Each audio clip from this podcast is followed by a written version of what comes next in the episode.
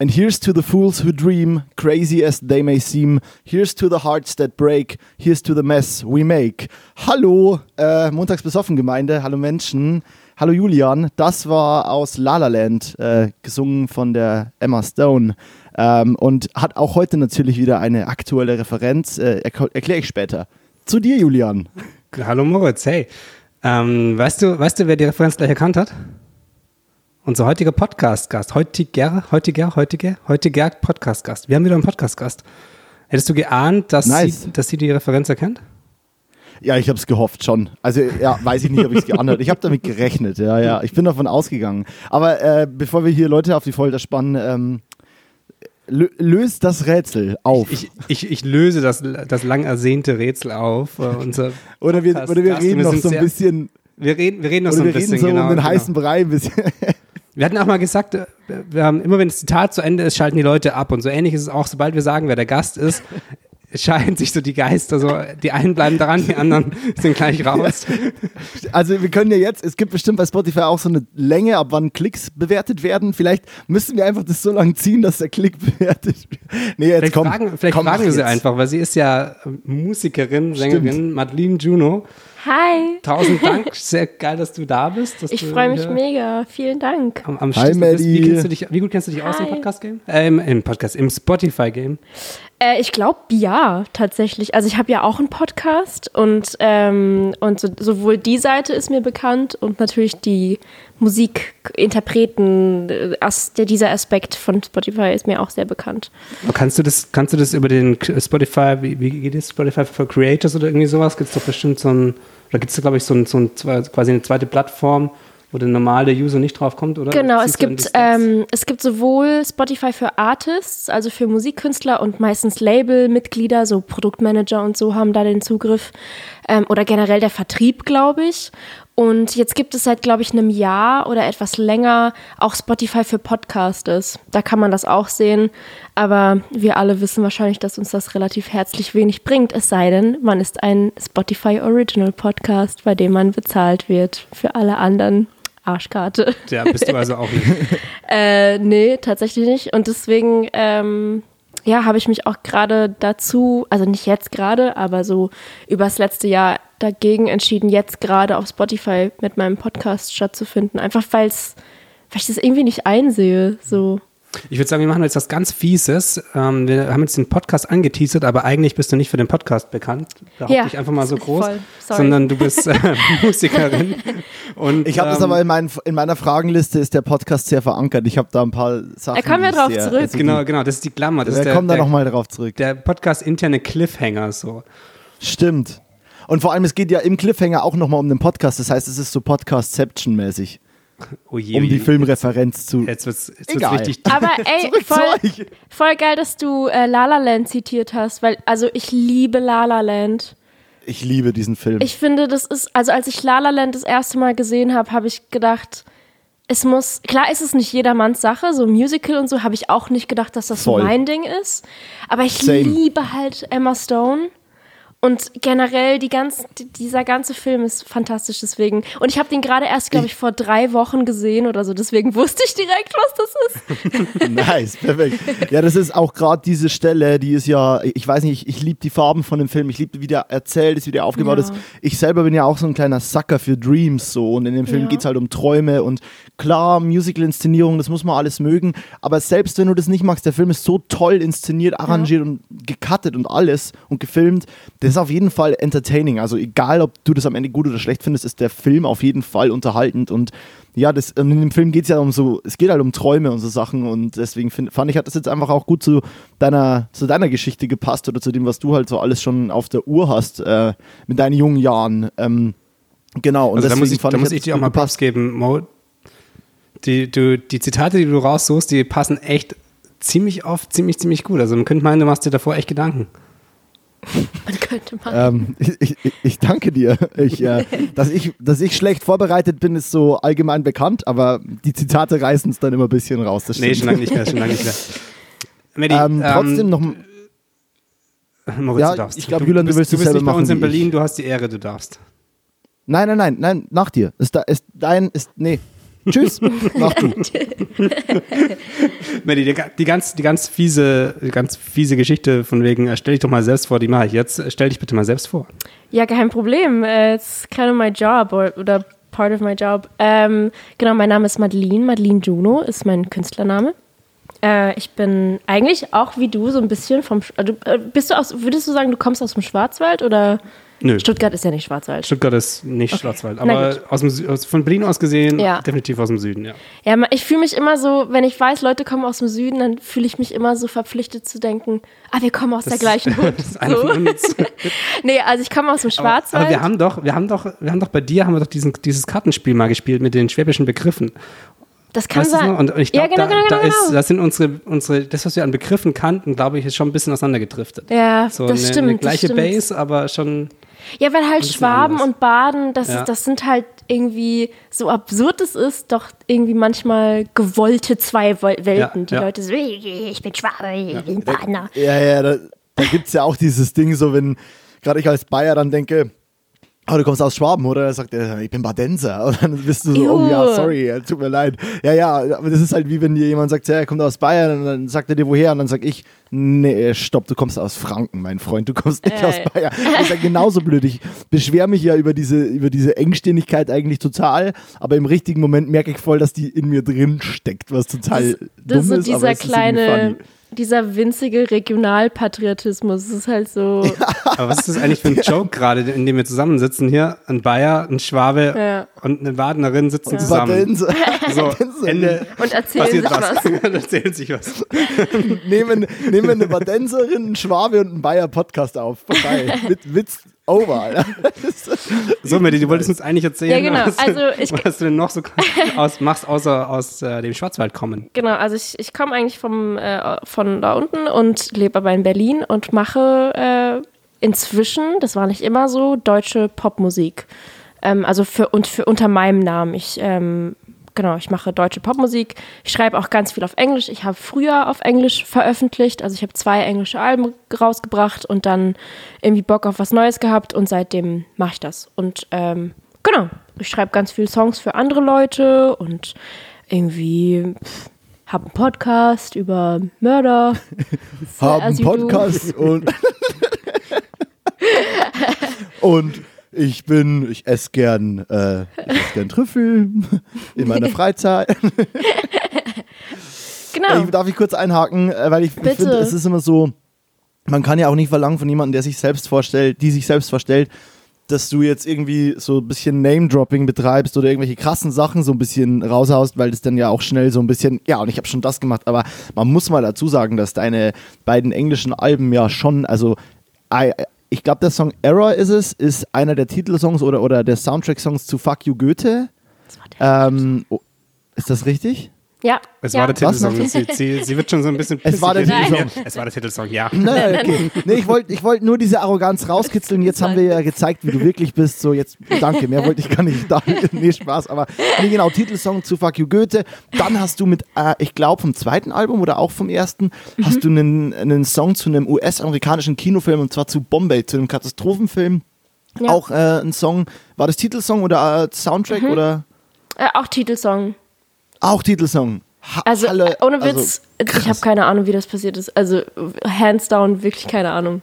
Ich, ich verstehe das nicht. Aber ja, das, ja genau. Da können wir nachher nochmal so- drauf einkommen, eingehen, weil das, das, also der Prozess, wie es zu sowas kommen kann überhaupt, das äh, verstehe ich. Ich habe doch recht viele Freunde aus dem Musikbusiness und egal was die mir erzählen, ich verstehe immer noch nicht, wie Musik vermarktet wird, wie Musik irgendwo an, an gewisse Stellen kommt, weil letztendlich geht es ja um genau solche, solche Sachen. Da können wir später Ja, vielleicht nochmal voll, voll, voll. kurz Gerne, drauf gerne. Genau, und das, also da- das nur mal dazu gesagt, um nochmal so ein, zwei Erfolge mit rauszuhauen. Und es ist ja auch, ich, ich glaube, es fühlt sich bestimmt mega geil an, oder? Weil ich finde so, es gibt so viele Filme, die gerade wegen zum Beispiel einem Titelsong ja auch so erfolgreich sind oder die dann, also man macht ja sein eigenes Werk. Gerade du als Musikerin gibst deinem eigenen Werk ja nochmal eine, eine viel längere Halbwertszeit. Auf einmal ist es in einem Film so. Und jeder, der für immer diesen Film, also das gibt dir auf einmal so eine Zeitlosigkeit ja auch. Weißt du, wie ich meine? Also wie, kannst du da irgendwie sagen, wie du dich gefühlt hast, als du erfahren hast, dass das verwendet werden wird so? Also voll. Also ich meine, ich war da so, ich war da, glaube ich, 18, als das passiert ist. Ne? Also ich habe den Song rausgebracht, da war ich noch 17. Ähm, und dann, als der Song raus, äh, als, der, als das, der Film rauskam, war ich dann so 18. Und dann hieß es irgendwann mal so, ey, ähm, wir haben wir haben gerade so Gespräche mit, den, mit dem Regisseur von Fuck You Goethe und dem ganzen Team. Ähm, und die suchen halt bei dieser und jener Szene nach so einem emotionalen, pianomäßigen Song und und wer auch immer der, den landet, der hat gute Chancen, ähm, den, der, der Titelsong zu werden. So. Und ich so, okay. Und ich habe bisher noch nie gewusst, wie, ja, wie du es gerade sagst, so wie, wie wird man denn irgendwie Teil eines Film-Soundtracks? So, I don't, I don't know. Und ich wusste ich, da, wusste ich damals natürlich auch nicht. Und dann irgendwann mal stand das fest und ich war so, hä, ich kann, ich kann mir das noch gar nicht vorstellen. Und dann war halt die Filmpremiere und man war dann so da und klar, ich bin halt so ein, ich war so gar nicht Teil von, also ich habe mich überhaupt nicht Teil des Ganzen gefühlt, einfach weil das ist halt, also es war voll schön, aber ich war sehr so, oh wow, krass, spannend, nehme ich mit, ich gehe dahin und bin überwältigt und bin voll dankbar. Aber es war halt sehr surreal, glaube ich. Also ich konnte das gar nicht so richtig fassen. Und dann sitzt du da in dem Kinosaal und dann kommt halt dein Song und du denkst so, was, was geht denn ab? Krass. Und, Krass. und dann ist das so jahrelang auch immer noch so Thema. Ich meine, ich bin jetzt 25 und, ähm, und es ist halt immer noch Thema, einfach weil der Song, weil, weil dieser Film mit einer, glaube ich, der erfolgreichsten Filme der deutschen Filmgeschichte war, oder? Also ich weiß nicht, ob ihr da mehr Ja. dazu wisst. Aber ich glaube, das war so ich, mit ich weiß es nicht genau, aber der ist schon riesig. Ja, und irgendwie deshalb ist es, ist es halt umso surrealer, dass es, dass es halt passiert ist, gefühlt so zufällig, so aus Versehen.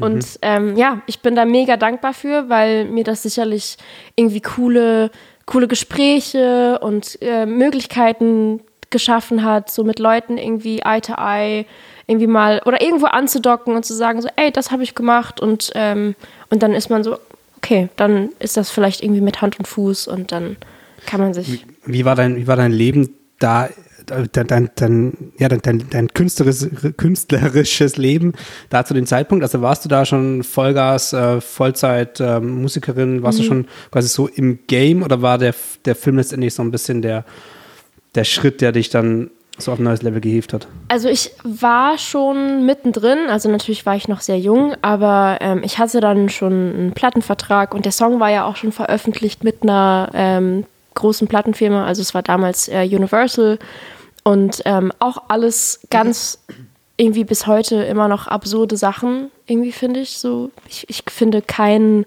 kein 17-Jähriger sollte unbedingt bei einem Major-Label unter Vertrag stehen. So. Ich glaube, das ist Mag, magst du, da, magst du darauf weiter eingehen, warum? Also hast du dann einen Grund, warum du das so siehst? Oder gibt's da.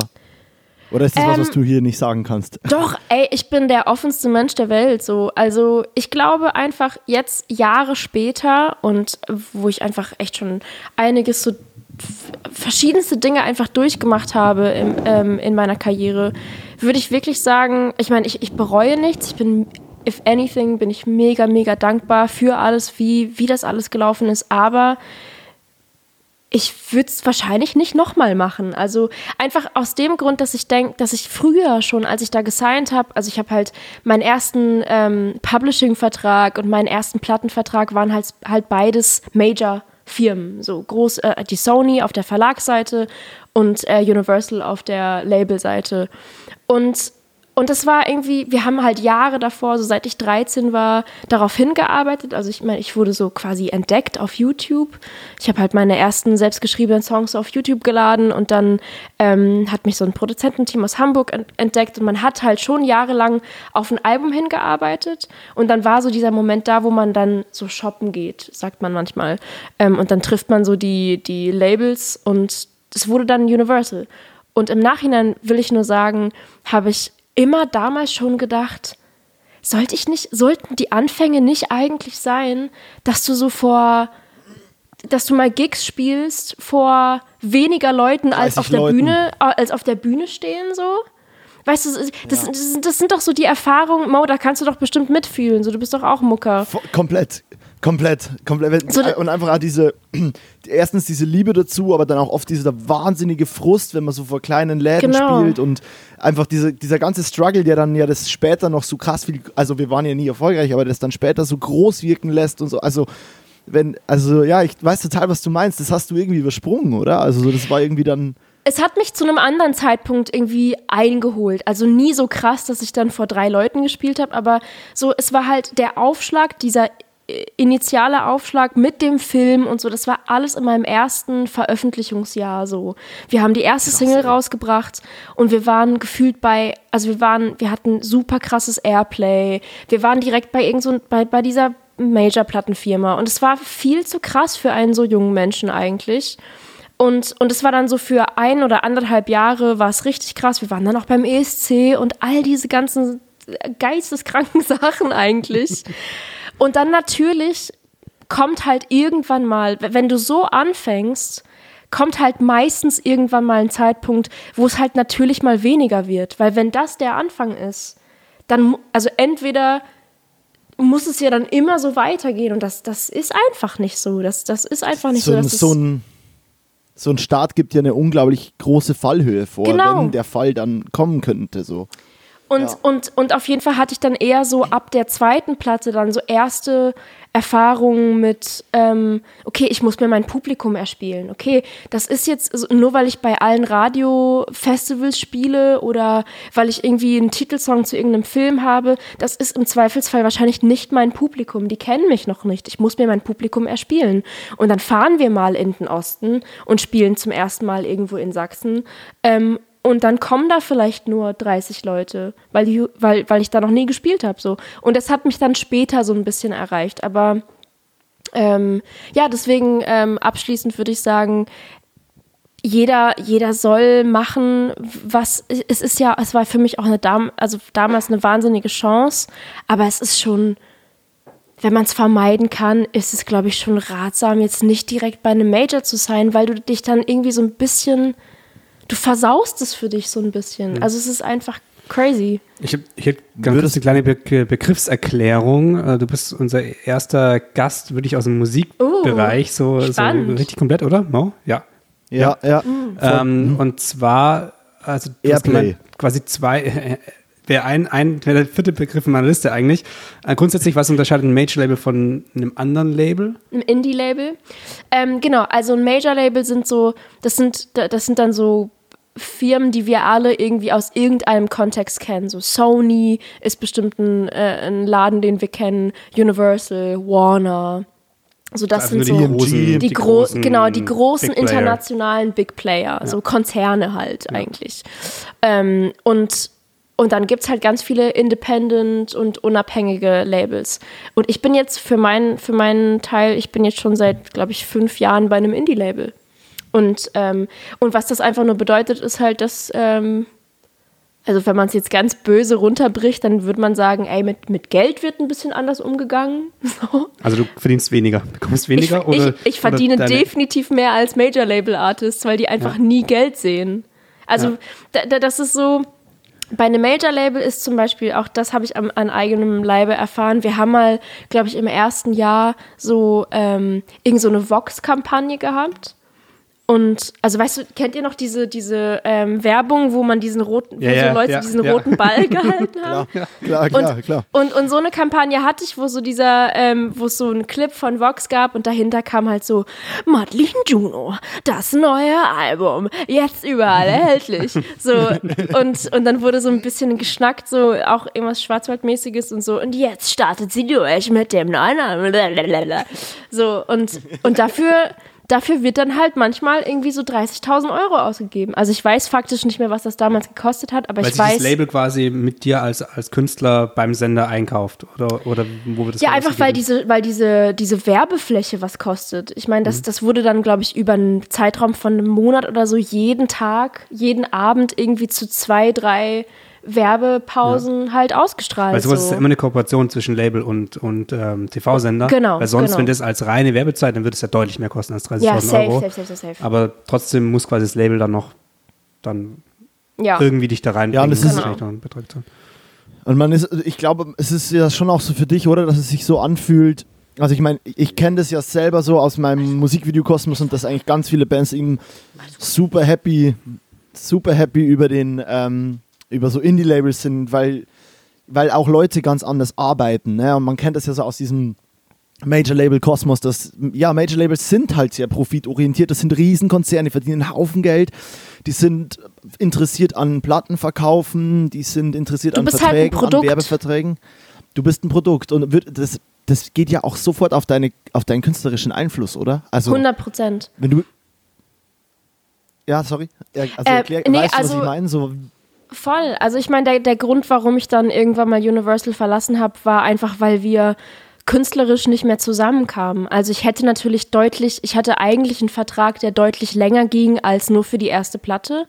So und ähm, und dann war es aber, ich, ich meine, ich war, ich war halt echt jung und ich wollte mich, ich war halt dann irgendwie, nachdem die erste Platte rauskam, schon wieder ganz woanders irgendwie künstlerisch. Ich wollte ganz was ganz anderes ausprobieren. Die erste Platte war sehr organisch und sehr traurig, weil ich einfach ein fucking trauriger Teenager war. Das Team mit dem Schwarz-Weiß-Bild? Ähm, genau, genau. Und ähm, und dann ja und dann Julian ist eher so der visuelle Typ. ja, aber ja das ist immer Schwarz-Weiß-Bild. ja und dann und dann Era war ich hieß so die Platte, ne? Era. Ähm, nee die Platte also das Album hieß äh, The Unknown ähm, sorry Ah, genau, die, die Unknown hieß es. Sorry. äh, äh, The Unknown hieß die Platte und äh, die Genau, Single sorry. hieß Era, genau. Und ähm, naja, auf jeden Fall, dann, dann habe ich halt äh, das, das Label verlassen, weil wir halt künstlerisch nicht mehr zusammenkamen, weil, äh, weil die halt was ganz anderes von mir wollten und ich hatte darauf keinen Bock und ich hatte auch keinen Bock auf diese ganzen Wartezeiten. Bei einem Major-Label sind halt so viele Menschen involviert und die Wege sind so lang. Und das habe ich jetzt einfach, also über die letzten Jahre bei einem Indie-Label halt feststellen können. Bei uns ist es halt so original, ich will irgendwas machen und das klingt jetzt so mega so, ich kann mit dem Finger schnipsen und dann geschieht, was ich will. aber, aber die Wege, die Wege sind einfach kürzer und mein Label, mein Indie-Label sagt einfach so, ey, wir hören uns alles an, was du so machen willst und das, was in, im Rahmen der Möglichkeiten steht, das machen wir.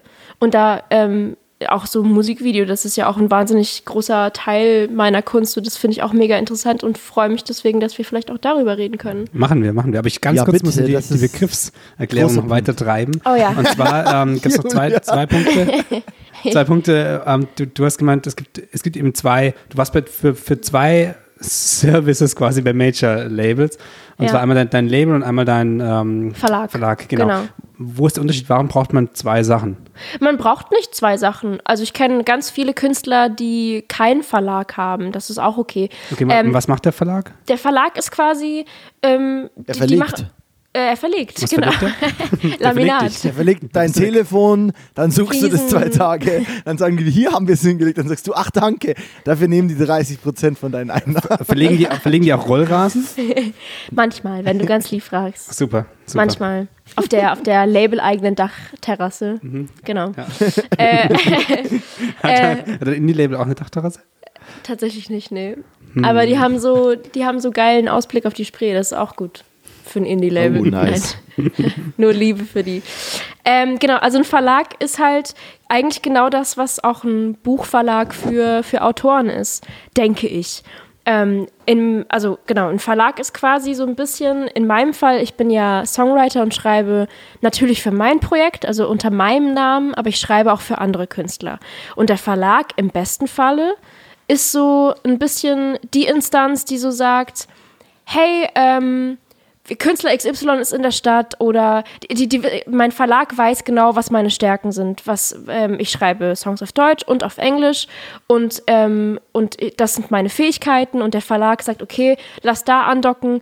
Ähm, wir machen dir Sessions klar mit dem und dem Künstler oder die sagen, ey, wir wurden kontaktiert von dem und dem äh, Team, die hätten voll Bock mit dir zu arbeiten oder es gibt irgendwie einen Pitch für irgendwelche Werbung oder für irgendwelche Filme ähm, oder was weiß ich nicht alles. Also die sind Dein quasi Verlag, so die. dein Verlag bringt dich im Prinzip ein bisschen unter. Ne? Also der ähm, ist jetzt nicht wie eine Booking-Agentur natürlich, aber der Verlag schaut einfach ein bisschen so, ey, guck mal, wir haben hier eine Künstlerin, die wird total gut dazu passen und könnte dafür was schreiben. Oder wir haben einen Song, der passt total gut zu dem. Oder Genau. ne, solche Sachen ist ja, was ein Genau. Verlag auch ganz viel regelt. Ne?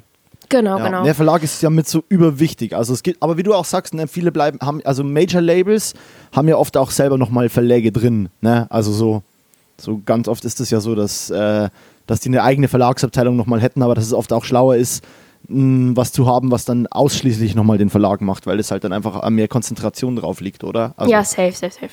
Also ich, ich glaube, ich bin mit, äh, beziehungsweise die Arbeit, die ein Verlag macht, würde niemals das Label machen. Also niemand von meinem Label würde sagen, hey Maddie, ähm, also okay, ich kann jetzt vielleicht an so ein, zwei Momente denken, wo mein persönlicher Produktmanager bei meinem Plattenlabel mal gesagt hat, hey, wir haben auch noch einen Künstler bei uns, der findet total cool, was du machst. Hättest du mal Lust, mit dem zu arbeiten? Manchmal passiert das, aber im, im Normalfall ähm, brauchst du halt eigentlich einen Verlag, der sagt, hey, wir haben das und das und das und das oder da gibt es gerade den, den Film, die suchen nach einem Song oder da gibt es ein Songwriting-Camp in Südkorea, willst du da hinfliegen? Und dann sagst du ja, und dann schreibst du da für BTS und dann, äh, keine Ahnung, ähm, das sind, das sind dann Leute, die sich darauf konzentrieren, dass du halt irgendwie Möglichkeiten hast, Songs zu schreiben oder, oder deine Songs unterzubringen irgendwo. Also mein, meine Informationswut ist quasi gedeckt. Voll ich habe keine Ahnung, wo ich gerade eben so reingekrätscht bin, aber wir können genau da weitermachen, wo okay. das auch mal war. Okay, äh, I don't know. Deine Karriere. Ja, meine Karriere. Uh, I, I, by the way, weil du, weil du sagst, I don't know, funny, weil ich gerade auch by the way gesagt habe. Ich habe das Intro deines Podcasts angehört gerade vorhin. Ähm, ich habe tatsächlich gerade erst herausgefunden, dass du einen hast. Und ich war so, True Crime? Nice. Ja. so, oder so Mystery und ich bin drauf, haben mir das Intro angehört und ähm, habe auch gehört, wie, wie wahnsinnig viele Anglizismen du verwendest. Also ja, null negativ schlimm. gemeint, weil in unserer Podcast-Konstellation ich auf jeden Fall auch derjenige bin, der das oft tut, oder Julian? Kann man schon so sagen. Ja, bestimmt. Don't you think? und ja, genau. Und ähm, ich finde es auch total geil, weil irgendwie passt es total zu dir, gerade mit deinem musikalischen Switch auch von Englisch zu Deutsch. Mhm. Würdest du kategorisch ausschließen, dass das nächste Album zum Beispiel auch wieder Englisch sein könnte? Also das, das Übernächste. Also wenn wir jetzt, äh, ich bin jetzt gerade an, an einer Platte dran, aber die wird auf jeden Fall auf mhm. Deutsch sein. so, also ich, ich, ich, schließe nichts aus. Ich, ich, ich habe auch. Montags besoffen zuerst gehört. Das ist jetzt gerade richtig krasse Newsflash. Du, du, gibst uns Insights. Yes. Ist, ist, dem so? Weil du ballerst ja gerade Songs raus. Ähm, oder ist das, sind, sind das Songs von der neuen Platte? Genau, also ja. ähm, wir machen auch dieses Mal, das ist jetzt auch kein Geheimnis, aber ich habe darüber noch gar nicht so oft geredet. Das ist eigentlich auch ganz uh. cool, dass wir hier jetzt darüber reden. Ähm, zum allerersten Mal teile ich eine Platte in zwei Teile auf. Mhm. Also ich habe bis jetzt immer so richtig so konventionell eine Platte gedroppt und dann vorher ein, zwei Singles gehabt. So. Und dieses Mal haben wir halt gesagt, ey, lass mal. A-Seite, B-Seite? Ja, so ein bisschen. Also wir haben jetzt gerade so ein, ein, eine Seite eingeleitet über die letzten Monate. Wir haben jetzt so drei Singles veröffentlicht und so die erste Seite von dem Album ist halt so krass Heartbreak die ganzen, die ganzen Songs, die ich geschrieben habe bei meinem letzten Heartbreak und die B-Seite, die aber eigentlich gar nicht verdient hat, B-Seite zu sein. Das ist nicht die weniger wichtigere Seite, ja. sondern einfach nur die, die zweite Hälfte. Ähm, ist dann so thematisch alles andere, was mich auch noch so bewegt ähm, im Moment. Und genau. Wird es und dann auch als zwei Alben veröffentlicht oder bleibt es trotzdem eine ganze Box oder ein ganzes Werk? Also es kommt jetzt im April, je nachdem, wann diese Folge rauskommt, ich weiß es nicht. Äh, übermorgen. Dienstag. Geil! Mega! Passt es? Ist das gut ja, für dich? Ja, voll geil. Ist doch super. Könnte ja jetzt sein, dass du sagst, ach so, dann darf ich über all das gar nicht reden oder so. Nee, ach, das ist doch das Gute an einem Indie-Label. Ich kann alles machen, was ich will. Geil.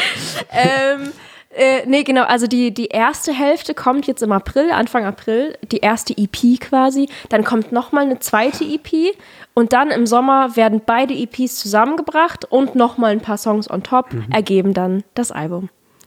Genau. Nice. Cool. Das erinnert mich ja. ein bisschen an Stadium Arcadium von äh, Red Hot Chili Peppers. Eins meiner ever absolut Lieblingsalben. Ähm, oh, Party bei euch. Ich höre Party. ähm, ich, ähm, genau, ist eines meiner abs absoluten Lieblingsalben. Ähm, und da ist ja auch so, dass es so eine, dass es so verschiedene, wie, wie so Planeten wurde es damals ja aufgeteilt von den Red Chili Peppers und ich liebe diese Platte, deswegen geil, dass du dich damit auseinandersetzt. Und das ist doch auch extrem schlau für die, für Chartplatzierungen, oder? Sachen so zu releasen. Das ist voll witzig. Also ich, lustig, dass du sagst. ähm, naja, also weil ja, also es ist, es ist, ich meine, Chartplatzierungen sind heutzutage unfassbar irrele irrelevant. Es ist einfach fucking Brutal. egal. Es ist Total. einfach egal. Gott sei Dank. Gott sei auch, Dank. äh, auch primär deswegen, weil es halt gerickt ist. Es ist, es ist einfach super korrupt alles. Ähm, und deswegen, äh, aber ja, es ist, es ist interessant und, und möglich, jetzt damit zu charten. Wahrscheinlich, weil wir ähm, jetzt trotzdem irgendeine Art Box daraus machen. Wir wollen halt wirklich so ein bisschen, ähm, äh, weiß nicht, ich, ich mal halt mega viel und ich mache ganz viel grafisches Zeug. Und, und bei der letzten Platte haben wir zum Beispiel, ähm, wir hatten natürlich ein Poster und ich habe so ein, so ein Gemälde von mir, haben wir auf Acrylglas drucken lassen. Und damit kannst du halt dann charten, ja. Ähm, genau, und, und wenn wir das jetzt machen, ich glaube, das steht immer noch so ein bisschen zur Debatte, ob wir es machen. Andererseits ist es ja fucking bald. I don't know. Ich habe ich hab grad, ich hab selber gar keine, gar keine Ahnung. Aber ja, es ist. Das, das war so der Moment, wo man realisiert, so, scheiße, mein Zeitplan funktioniert nicht, weil der ist ja jetzt zu Ende. Äh, ich hätte mich jetzt total gefeiert, wenn du einfach den Podcast verlassen hättest. Freunde, ich muss mein Label anrufen. Es war, war schön mit euch. Hey, muss, ich- muss ich eh. muss ich eh. Ey, aber das ist Na, das wollte Coole. dich- Ah, sorry. Ich wollte dich damit nicht in Erklärungsnot bringen gerade. Nee, Äh, ich weiß nur, nicht. dass es ja quasi gang und gäbe ist, große Boxen zu machen, Mhm. weil es ja, um das einmal so ein bisschen zu erklären, was natürlich diese Chartsache oder was finde ich wichtig ist, dass die HörerInnen das auch mal so ein bisschen verstehen. Man, man chartet ja nicht mehr durch die Anzahl verkaufter Tonträger, sondern man chartet ja ganz viel, weil, ähm, weil quasi Boxen einen gewissen Preis haben und weil es nur um den Umsatz geht. Ne? Also hast du eine Box, die halt 30 45 Euro, Euro kostet, Genau. Ja, irgendwie sowas, dann ist natürlich, vielleicht hast du davon nur 1000 Einheiten verkauft, aber es ist dann sehr viel Geld. Ja. Und darauf kommt ja dann so an in dieser einen Woche dann oder auch die Folgewochen und so weiter. Und ähm, so ist, also ich kenne das von total vielen Bands, bei denen ich nie gedacht hätte, dass die, also auch musikalisch einfach nicht chartrelevant sind, bei denen aber das Album dann natürlich in die Albumcharts kommt, weil halt eine krasse Fankultur herrscht, die halt auch alle Bock haben, eine Box zu kaufen mit einem Shirt, mit was weiß ich. Und dann chartet das Album. Und deswegen, aber ich wollte dir jetzt nicht vorwerfen, dass du hier absichtlich irgendwas in die Höhe treibst, weil ich weiß eben auch, dass du, glaube ich, seit 2018 Künst, äh, dich als Künstlerin publik gemacht hast unter äh, MJ, äh, wie, wie heißt die Seite? Artworks, ich weiß es nicht. MJ mehr. Artworks Ja. einfach. MJ Artworks. Ja, nice. Nee, ist echt cool. Also geil, dass du da so multikanälisch unterwegs bist in dieser, in deiner Kunst. So, das ist auf jeden Fall. Also ich finde, das ist genau das, was auch eine, was halt eigentlich auch KünstlerInnen und halt gerade auch MusikerInnen ein bisschen ausmacht, weil es halt einfach ein bisschen dann auch über die Grenzen von Mucke hinausgeht. Voll. Ey, es macht einfach Bock. Es ist einfach, es ist, ich bin jemand, der sehr, sehr schwer nicht arbeiten kann. Also ich meine, okay, Kunst ist ja selten gefühlte Arbeit. Es ist ja, es fühlt sich, es fühlt sich ja voll oft zumindest nicht so wie Arbeiten an. Ähm, klar, so alles, was dann so Deadlines und so die, die Nerv, die, so die, der ganze Nervkram betrifft, das ist dann natürlich teilweise echt heavy. So, wenn man irgendwie eine Abgabe hat und dann äh, irgendwie mega viel abgeben, also äh, fertig machen muss. Aber so ganz viel künstlerische Arbeit, wie jetzt zum Beispiel Coverdesign oder irgendwie malen und, und sich was für die Fans ausdenken und generell so dieses, dieses Künstlerding, wo ich halt einfach Gemälde mache, das war, das ist halt für mich einfach unfassbar wichtig. Ich muss halt, ich brauche halt immer was zu tun. So, ich muss immer was machen. Zählen Musikvideos planen auch dazu, zu deinem künstlerischen Output? Ja, voll. Smooth. Sehr smooth. Überleitung. Geil. Sehr smooth. Smooth Operator. Ja, dann erzähl doch mal. Operator. äh, ja, voll. Also ich bin, ich, ich schreibe, also Also von, was ich weiß, ist, dass du, dass du ja schon bei den Musikvideos ähm, sehr, sehr, sehr viel in der eigenen Hand hast, halten möchtest und eigentlich das von vorne bis hinten auch so ein bisschen von, der- von der visuellen Umsetzung und vom, vom Konzept her genau. bei dir liegt. Ey, wenn ich könnte, ohne Witz, es gab, glaube ich, schon vier oder fünf Videos, wo ich wirklich ernsthaft alle gefragt habe, so, ist es nicht irgendwie möglich, dass wir einfach nur jemanden haben, der die Kamera hält und das macht, was ich will? so. Also es, oder, oder ganz oft wünsche ich mir so, ich könnte selber die Kamera halten, aber es geht halt nicht, weil ich ja vor der Kamera sein muss. Ähm, aber äh, und wiederum so viele Male bin ich halt krank dankbar, dass es Menschen gibt, die, die da auch noch mal mehr Pl Planung und A Ahnung haben ähm, zu einem Dreh. Aber genau, also ich, ich bin schon immer jemand, der tendenziell eher weniger abgibt. Äh, das ist negativ formuliert. Also du, das ist ja nicht, dass du weniger abgibst, sondern du, du lieferst ja eigentlich das, das, die komplette Konzeption. Genau. Und das ist ja. vielleicht auch ein bisschen mehr das, das worauf ja. ich raus wollte. So, wie, mhm. wie findet das statt? Also hast du, du weißt, okay, zu dem Song, zu dem Song würde ich gerne ein Video machen mhm. und dann hast du schon Bilder im Kopf oder überlegst du dir dann irgendwas oder wie, wie passiert so ein Musikvideo? Ähm, also meistens ist es ja so, dass man so in einem, in einem Albumprozess so rausfindet, was sind die Singles und meistens gibt es ja dann zu den Singles halt eben was Visuelles. Und bei mir ist es halt so ganz krass an an Gefühl geknüpft, an, also dass ich habe, wenn ich, ich höre auch nur über einen bestimmten Zeitraum meine eigene Musik und dann ist vorbei. Mhm. Also so bevor die Musik rauskommt, so lange höre ich meine Musik und, und fall, lass mich da richtig reinfallen, damit ich das meiste Kreative daraus rausziehen kann und danach ist finito dann, äh, dann gehört das auch nicht mehr mir so. Und in diesem Zeitraum, wenn das noch nicht veröffentlicht ist und wenn es noch darum geht, so das, das Kreativste daraus zu holen, dann höre ich meistens die Songs so, ich, ich, ich keine Ahnung, ich, ich lege mich auf den Boden und höre den Song 20 Mal hintereinander und schreibe alles auf, was ich, was ich sehe, was ich fühle oder manchmal so Zugfahrten, Autofahrten. Das sind alles so, so ähm, Orte oder Momente, wo es, wo es für mich voll förderlich ist, dann mir darüber Gedanken zu machen, was ich gerne visuell haben will. Und dann ist es voll oft so, dass ich mich dann mit meiner Managerin, die halt einer meiner besten Freundinnen ist, so das der allerbeste Mensch ever, ähm, die kommt dann vorbei und dann, Ausruf.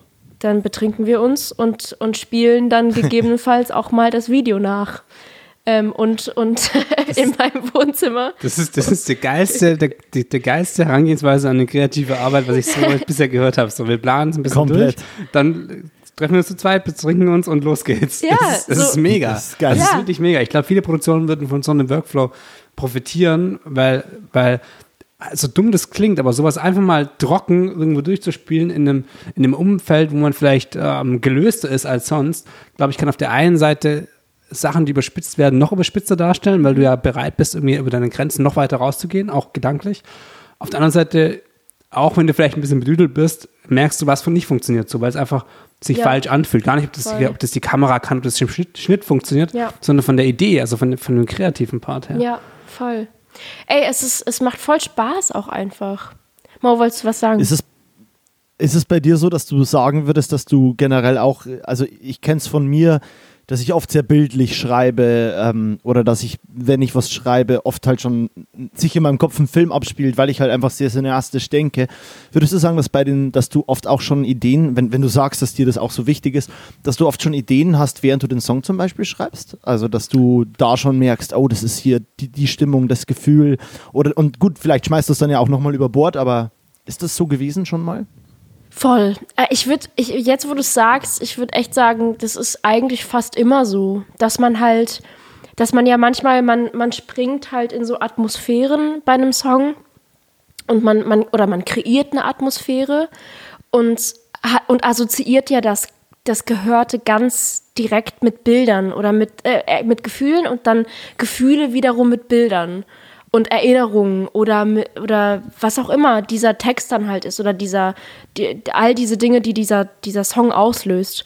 Deswegen, ähm, doch, ich würde ich würd voll, ich würde echt sagen, dass Songs in letzter Zeit, die so entstanden sind, da gab es eigentlich immer den Moment, wo man dann so wenn man dann so vielleicht einen Song zu zweit, zu dritt geschrieben hat, dass dann alle so da sitzen und sagen, boah, eigentlich müsste man das und das machen. Oh, eigentlich müsste das, das müsste so und so. Und man müsste, äh, oh, man müsste eigentlich da und da hinfahren. Man müsste eigentlich, so, dann, dann bauschen sich alle so in dieses, oh, man, man müsste, oh, das müsste man noch hinkriegen. So, und dann, ähm, ja. ja. Das geht so Hand Darf in Hand. Ja. Ja, ja, voll. Nee, das gehört da voll dazu. Wie ähm, schreibst du dann auch richtig ein Moodboard oder, oder so eine Director's Interpretation? Weil im Prinzip höre ich so ein bisschen raus, dass du am liebsten auch Directress wärst dann. Also, dass du dann auch echt eigentlich gern sagen würdest, so, hey, das ist mein Projekt, ich brauche eine Crew. Ja. Und ich finde es auch gut, dass die Crew ihren Input mitbringt. Aber eigentlich möchte ich das Zepter. Ich, ich will hier das, ich, ich, will Cut sagen, ich will sagen und bitte, ich will sagen, nee, ist scheiße, müssen wir nochmal und so weiter. Ähm, würdest du dann, ähm, ich habe meine Frage verloren. Moodboards. Gut seht ihr beiden aus. Gut seht ihr beiden aus. nee, also Maddie, ich glaub, schreibst du da auch worauf ich so ein bisschen. Äh, immer. Ey, ich, ich bin Genau, größter. ach ja, genau, machst du. Ja, genau, das wollte ich wissen. Machst du Moodboards? So. Also wir, wir schreiben, wir schreiben immer Konzepte. Ähm, meistens Britta oder ich oder Britta und ich gemeinsam. Äh, Britta ist meine Managerin und ähm, genau. also ich Ausruf hab so- Britta. Britti, beste Frau. Ähm, Beste. äh, genau, und sie, äh, also ich, ich habe für alles ein scheiß Pinterest-Board. Für alles. Für jedes Fotoshooting, für jedes Video, für alles, was ich mache, habe ich ein Pinterest-Board. Äh, so richtig basic White Girl-mäßig, aber äh, ich, ich, ich lieb's einfach. Und, äh, und aber das hilft halt krass so. Wenn du auf Pinterest ist es ja ganz, ich weiß nicht, ob ihr Pinterest kennt. Ja, Nee, was Kenn- ist das? kennen, ja. Keine Ahnung. Kenne ich nie. Habe ich noch nie gehört. Ja, aber bei, bei, bei Pinterest ist es ja voll oft so, wenn du dann zum Beispiel, du hast ein Foto, das, das dir gefällt und dann sagst du, oh, so, so müsste es sein. Und dann sind ja unten drunter nochmal so mega viele Bilder, die ähnlich sind. du wirst so reingezogen Genau. in, so einen, in so einen Strudel. Und das ist voll geil. Also das, das hilft so, was so Farben betrifft und Location und Outfit und, und Gefühl im Blick und so weiter und so fort. Ähm, ja, und jetzt so Würdest du es. Mhm, Entschuldigung, rede erst fertig. Ich, ich kann es mir merken. Nee, okay. Ähm, ja, also jetzt so gerade die aller, die, die letzten Sachen, die wir gedreht haben für die aktuellsten Singles, da war es immer so, dass ich halt äh, teilweise so wirklich so zeilenweise, also Verse 1, Zeile, passiert das und das. Zeile 2, das und das. Äh, dann irgendwie Szenenwechsel und so weiter und so fort. Also und, und irgendwie einfach, weil ich glaube ich so ein bisschen so so ein Kontrollfreak bin, so weil ich halt will, dass das so ist, wie ich mir das vorstelle, weil sonst habe ich Angst, dass das dann kacke wird, dass ich dann am Ende sagen muss, das ist es nicht.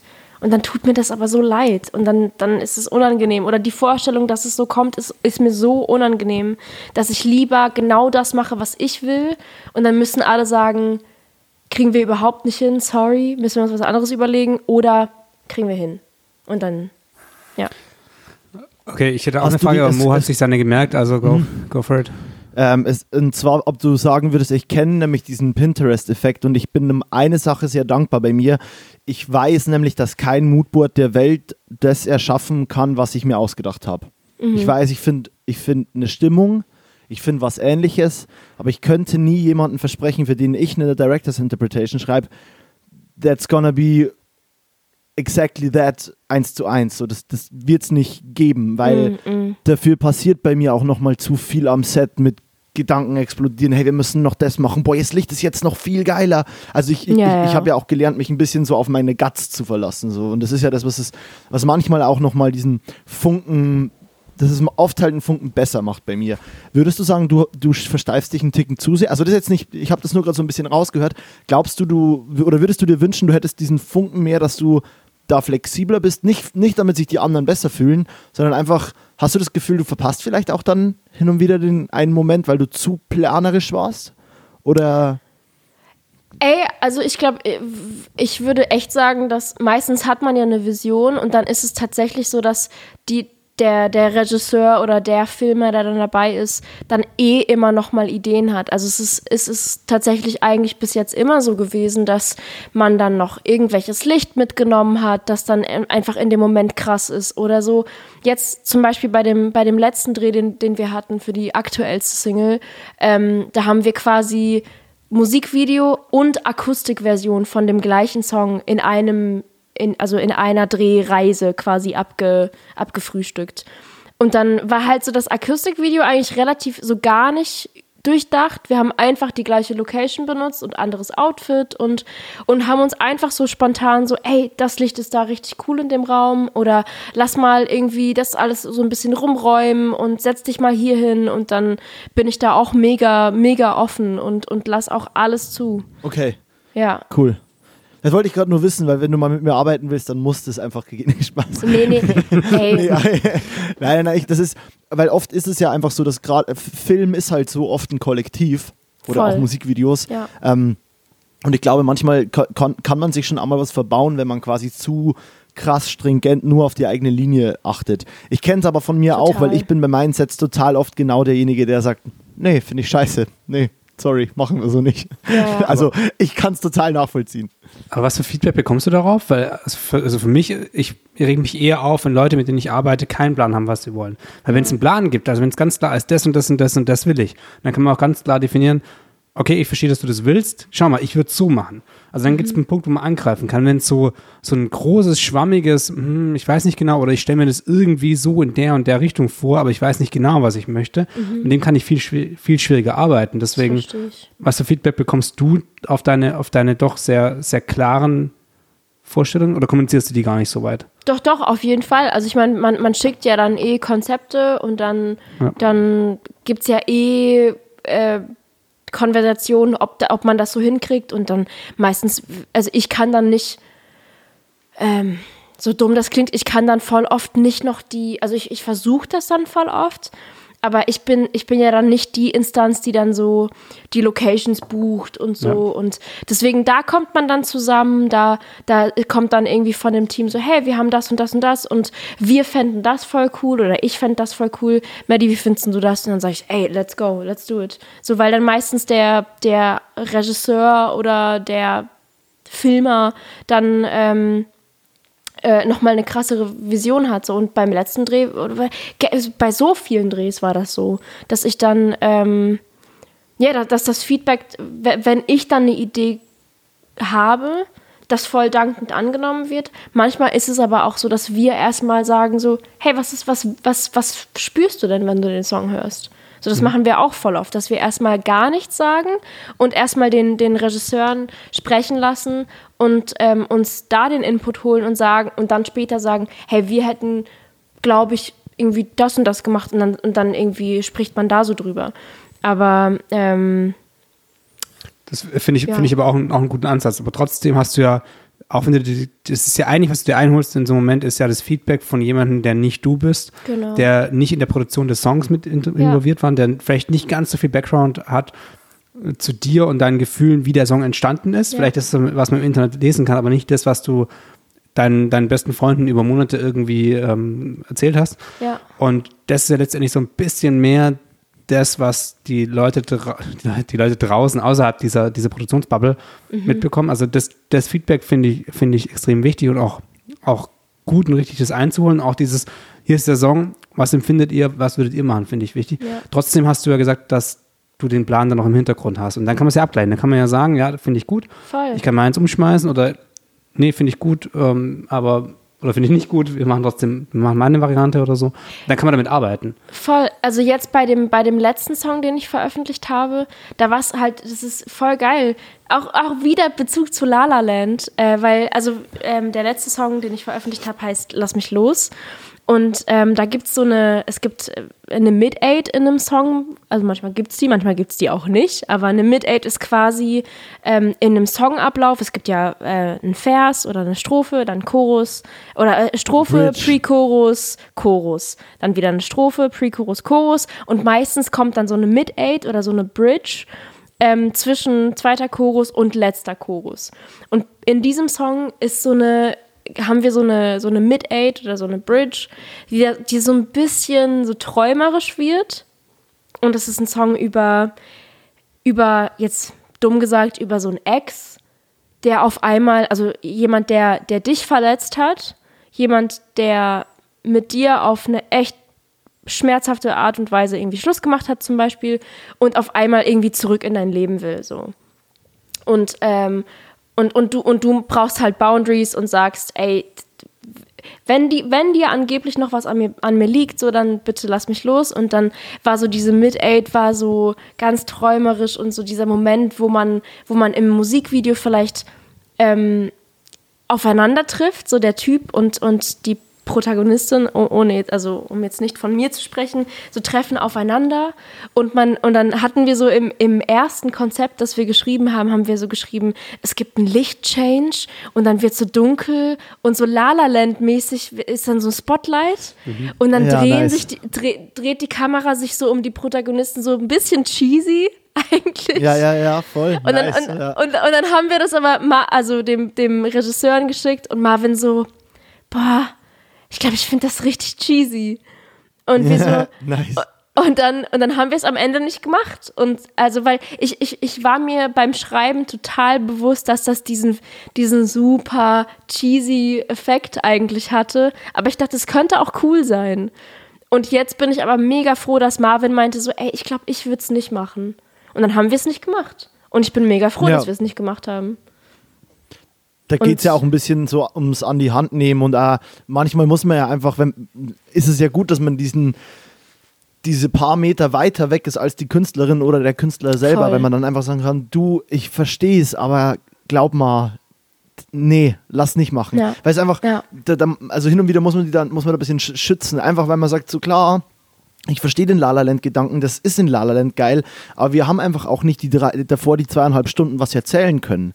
Wir können ja, gar nicht diese Cheesiness auskosten. Wir, wir, wenn wir das jetzt so platt lö lösen, kommt bei allen nur an, ja, kacke gelöst, einfach cheesy, einfach nicht cool. Ja, aber es gibt vielleicht irgendwo da eine Wahrheit, was weiß ich, Spotlight, aber also jetzt ganz blöd gedacht, so, man, ich finde es immer sehr cool, dann daran anzusetzen und versuchen, den Faktor, der es vielleicht cheesy macht, da rauszutun. Und der wäre vielleicht, dass dann, keine Ahnung, dass der Typ dann aber halt nur die, eine Schaufensterpuppe war und sie dadurch fast ein bisschen insane wirkt. Und obwohl die mit er dann zum Beispiel sagt, du musst mich loslassen, tanzt sie ja trotzdem nur mit einer Schaufensterpuppe. Also man lässt so eine Metaebene entstehen oder so zum Beispiel. Und dann finde ich, kann es sehr interessant sein und dann da finde ich halt so Kreativprozesse wahnsinnig sexy, weil man dann so sagen kann, ja, was ist, wenn wir das machen? Das ist der, der Moment, wo ich mir immer denke, dass so South Park-Schreiber einfach alle sehr hart viel kiffen, wenn sie verrückte Sachen schreiben, weil dann so keiner, was ist, wenn der Typ eine Schaufensterpuppe ist und alle so, ja, ja, das ist eine mega Idee. Aber, weißt du, kannst du nachvollziehen, wie ich das meine? So? Also, Ey, wir haben halt bei diesem besagten Song, von dem ich gerade erzählt habe, da gab es halt echt so, einen- so einen Moment, wo wir halt nochmal kurz die Mid-Aid besprochen haben beim Dreh. Ne? Also wir haben halt äh, so typi- typische Drehsituationen, man ist so fünf Stunden im Verzug. Und es ist so Ja, drei ja. Uhr nachts und alle sind schon latent genervt und wissen, okay, wir müssen jetzt das und das jetzt mit. weil Zum Beispiel bei uns war es nämlich so, wir haben den Dreh gehabt an diesem Wochenende, wo es diesen Schneesturm gab in so Nord- und Ost- und Mitteldeutschland vor Krass, was, mhm. vier Wochen Ja, oder so. sowas. Genau, vor einem Monat oder so. Und dann haben wir halt den ersten Drehtag, war so gar kein Schnee, es war kalt, aber es gab keinen Schnee. Und dann hat es nachts angefangen zu schneien und wir wussten, wir müssen jetzt halt noch was abdrehen, damit die Außensachen abgedreht sind, Ja, weil ja. nachher liegt hier halt fucking Ja, Schnee. und dann kannst du alles über Bord werfen. Also. Ja, voll. ganze Continuity am Arsch. Ja, ja, und dann, und dann gab es so einen Moment halt, wo wir, ähm, äh, wo wir halt, wie gesagt, mega krass überzogen hatten. Wir hatten viel zu spät angefangen und alle waren irgendwie schon latent genervt, dass es irgendwie schon drei Uhr nachts ist und so. Und dann hat man aber nochmal über die Mid-Aid gesprochen und dann ähm, war es am Ende des Tages, und das ist jetzt auch im, im Video so bei Lass mich los, ähm, dass dann irgendjemand dann so meinte, boah, irgendwie geht mir das, irgendwie geht das nicht auf. Irgendwie finde ich das kacke. Und dann meinte jemand anderes, ja, aber dann lass doch einfach, lass doch mal irgendwie jetzt das jetzt nicht so komplett zu Ende denken, lass doch irgendwie so, so eine Metaebene öffnen und soll doch jeder mit dem, was auf dem Screen passiert, machen, was er will. Also jeder soll das interpretieren können, wie er will. Aber der Typ, also die Szene war quasi so, ich bin in einem Raum und der Typ steht draußen vor der Tür. So, und, und du sagst, ich lass dich hier nicht rein, bitte lass mich in Ruhe. So. Und auf einmal, irgendwann mal in der Mid-Age steht der Typ halt in dem Raum. Aber der Zuschauer weiß nicht warum. Was ist denn passiert? Hat sie ihn jetzt reingelassen? Oder ist er durch ein Fenster reingekrochen? Oder was ist hier passiert? Ja, Schneesturm ist draußen, ganz klar. und wir haben es einfach gemacht, so weil wir dachten, soll doch jeder mit der In Information machen, was er will. So.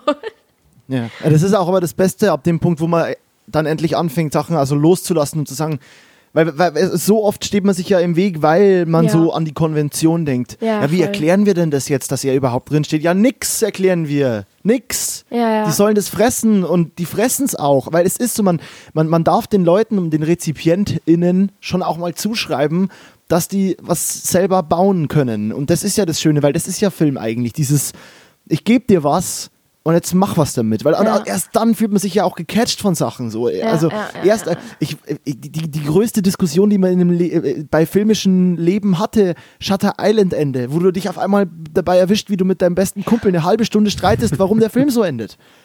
Nee, der wurde jetzt da lobotomiert in dem Leuchtturm Nee, der ist über. Doch, der hat den Satz gesagt. Mann, google das jetzt. Und das ist, und das ist ja, also klar, großer Vergleich hier gezogen, aber genau das ist es doch, dieses so, warum steht der im Raum? What the fuck? Was ist passiert? Habe ich was verpasst? Ich spule vielleicht sogar nochmal zu, ich spule vielleicht zurück nochmal. Ja, ja, ja. Mega. Beste, also was, woran man sich stoßen kann, so, so eine Edge, eine ja. Edginess. Ja. Total hip and fancy edge. Ja, lass, lass, die Menschen arbeiten so. Lass die Menschen arbeiten. Präsentiere ja, nicht alles auf dem, genau. auf dem goldenen Tablett und sag so A, B, C, D. Genau. A, B, C, D, ja. E, F, G. Ey, und am Ende G. des Tages, es ist halt ein Musikvideo so und wir sind in Deutschland und voll oft, das ist auch ein Thema, was ich voll gerne mit euch besprechen würde, voll oft gibt es halt nicht diese Budgets von von 100.000 Euro, sondern halt ganz andere. Ja, du drehst nicht 70.000 Euro und sagst, das ist kein großes Budget, oder was? ja, ey, doch.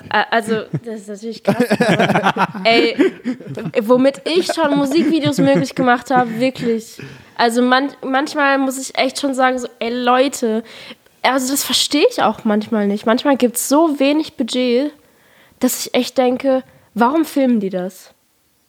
Weil eigentlich auf, auf welcher Seite? Also warum finden also, Sie das auf, auf, auf den Auf der Regisseurenseite. Ja. Also auf der, auf der Seite des Menschen, ja. der äh, im, im, im, nicht Worst Case, aber so im, im krassen Fall halt Kameradude ist und Regisseur, also der Typ, der die Vision hat oder der genau weiß. So, ja, genau. Ja. So, ey, ähm, zum Beispiel Marvin Ströter, ne? Kennt ihr den? Ja, klar. Genau. Marvin, ist, Marvin ist halt so einer, liebe Marvin. Marvin ist, ist finde ich, wahnsinnig wahnsinnig chaotisch für jemanden, der so Kontrollfreak-mäßig ist wie ich. Mhm. Marvin kommt halt irgendwie ähm, mit so einer Gelassenheit ans Set und es ist voll erfrischend, aber halt alles dauert länger, weil, weil man aber auch entspannter ist bei dem, bei dem Dreh und weil man bei, bei Marvin halt einfach weiß, so, das wird geil. So, Marvin ist auch zum Beispiel jemand, der dann so beim Dreh direkt, ich weiß nicht, wie ihr das macht, der, der ist so, das habe ich vorher noch nie gesehen, dass der beim Dreh schon mal alles so reinzieht und hin und hinlegt, wie er das sieht. So, wie das sein kann. So, der, ähm, so die, die Videos, die ich mit Marvin gemacht habe, war wirklich on-set, hat er sich mal so 20 Minuten hingesetzt und alles so reingezogen und dann hat man schon das halbe Video und ja, du denkst siehst, so, ob es funktioniert oder nicht. Genau. Und ich so, hey, krass. Und, ähm, und ich meine, klar, dann sind das dann teilweise so Takes, wo du so weißt, aber ist das der beste Take? I don't know. Aber krass, dass, dass es funktioniert. Es funktioniert. Mhm.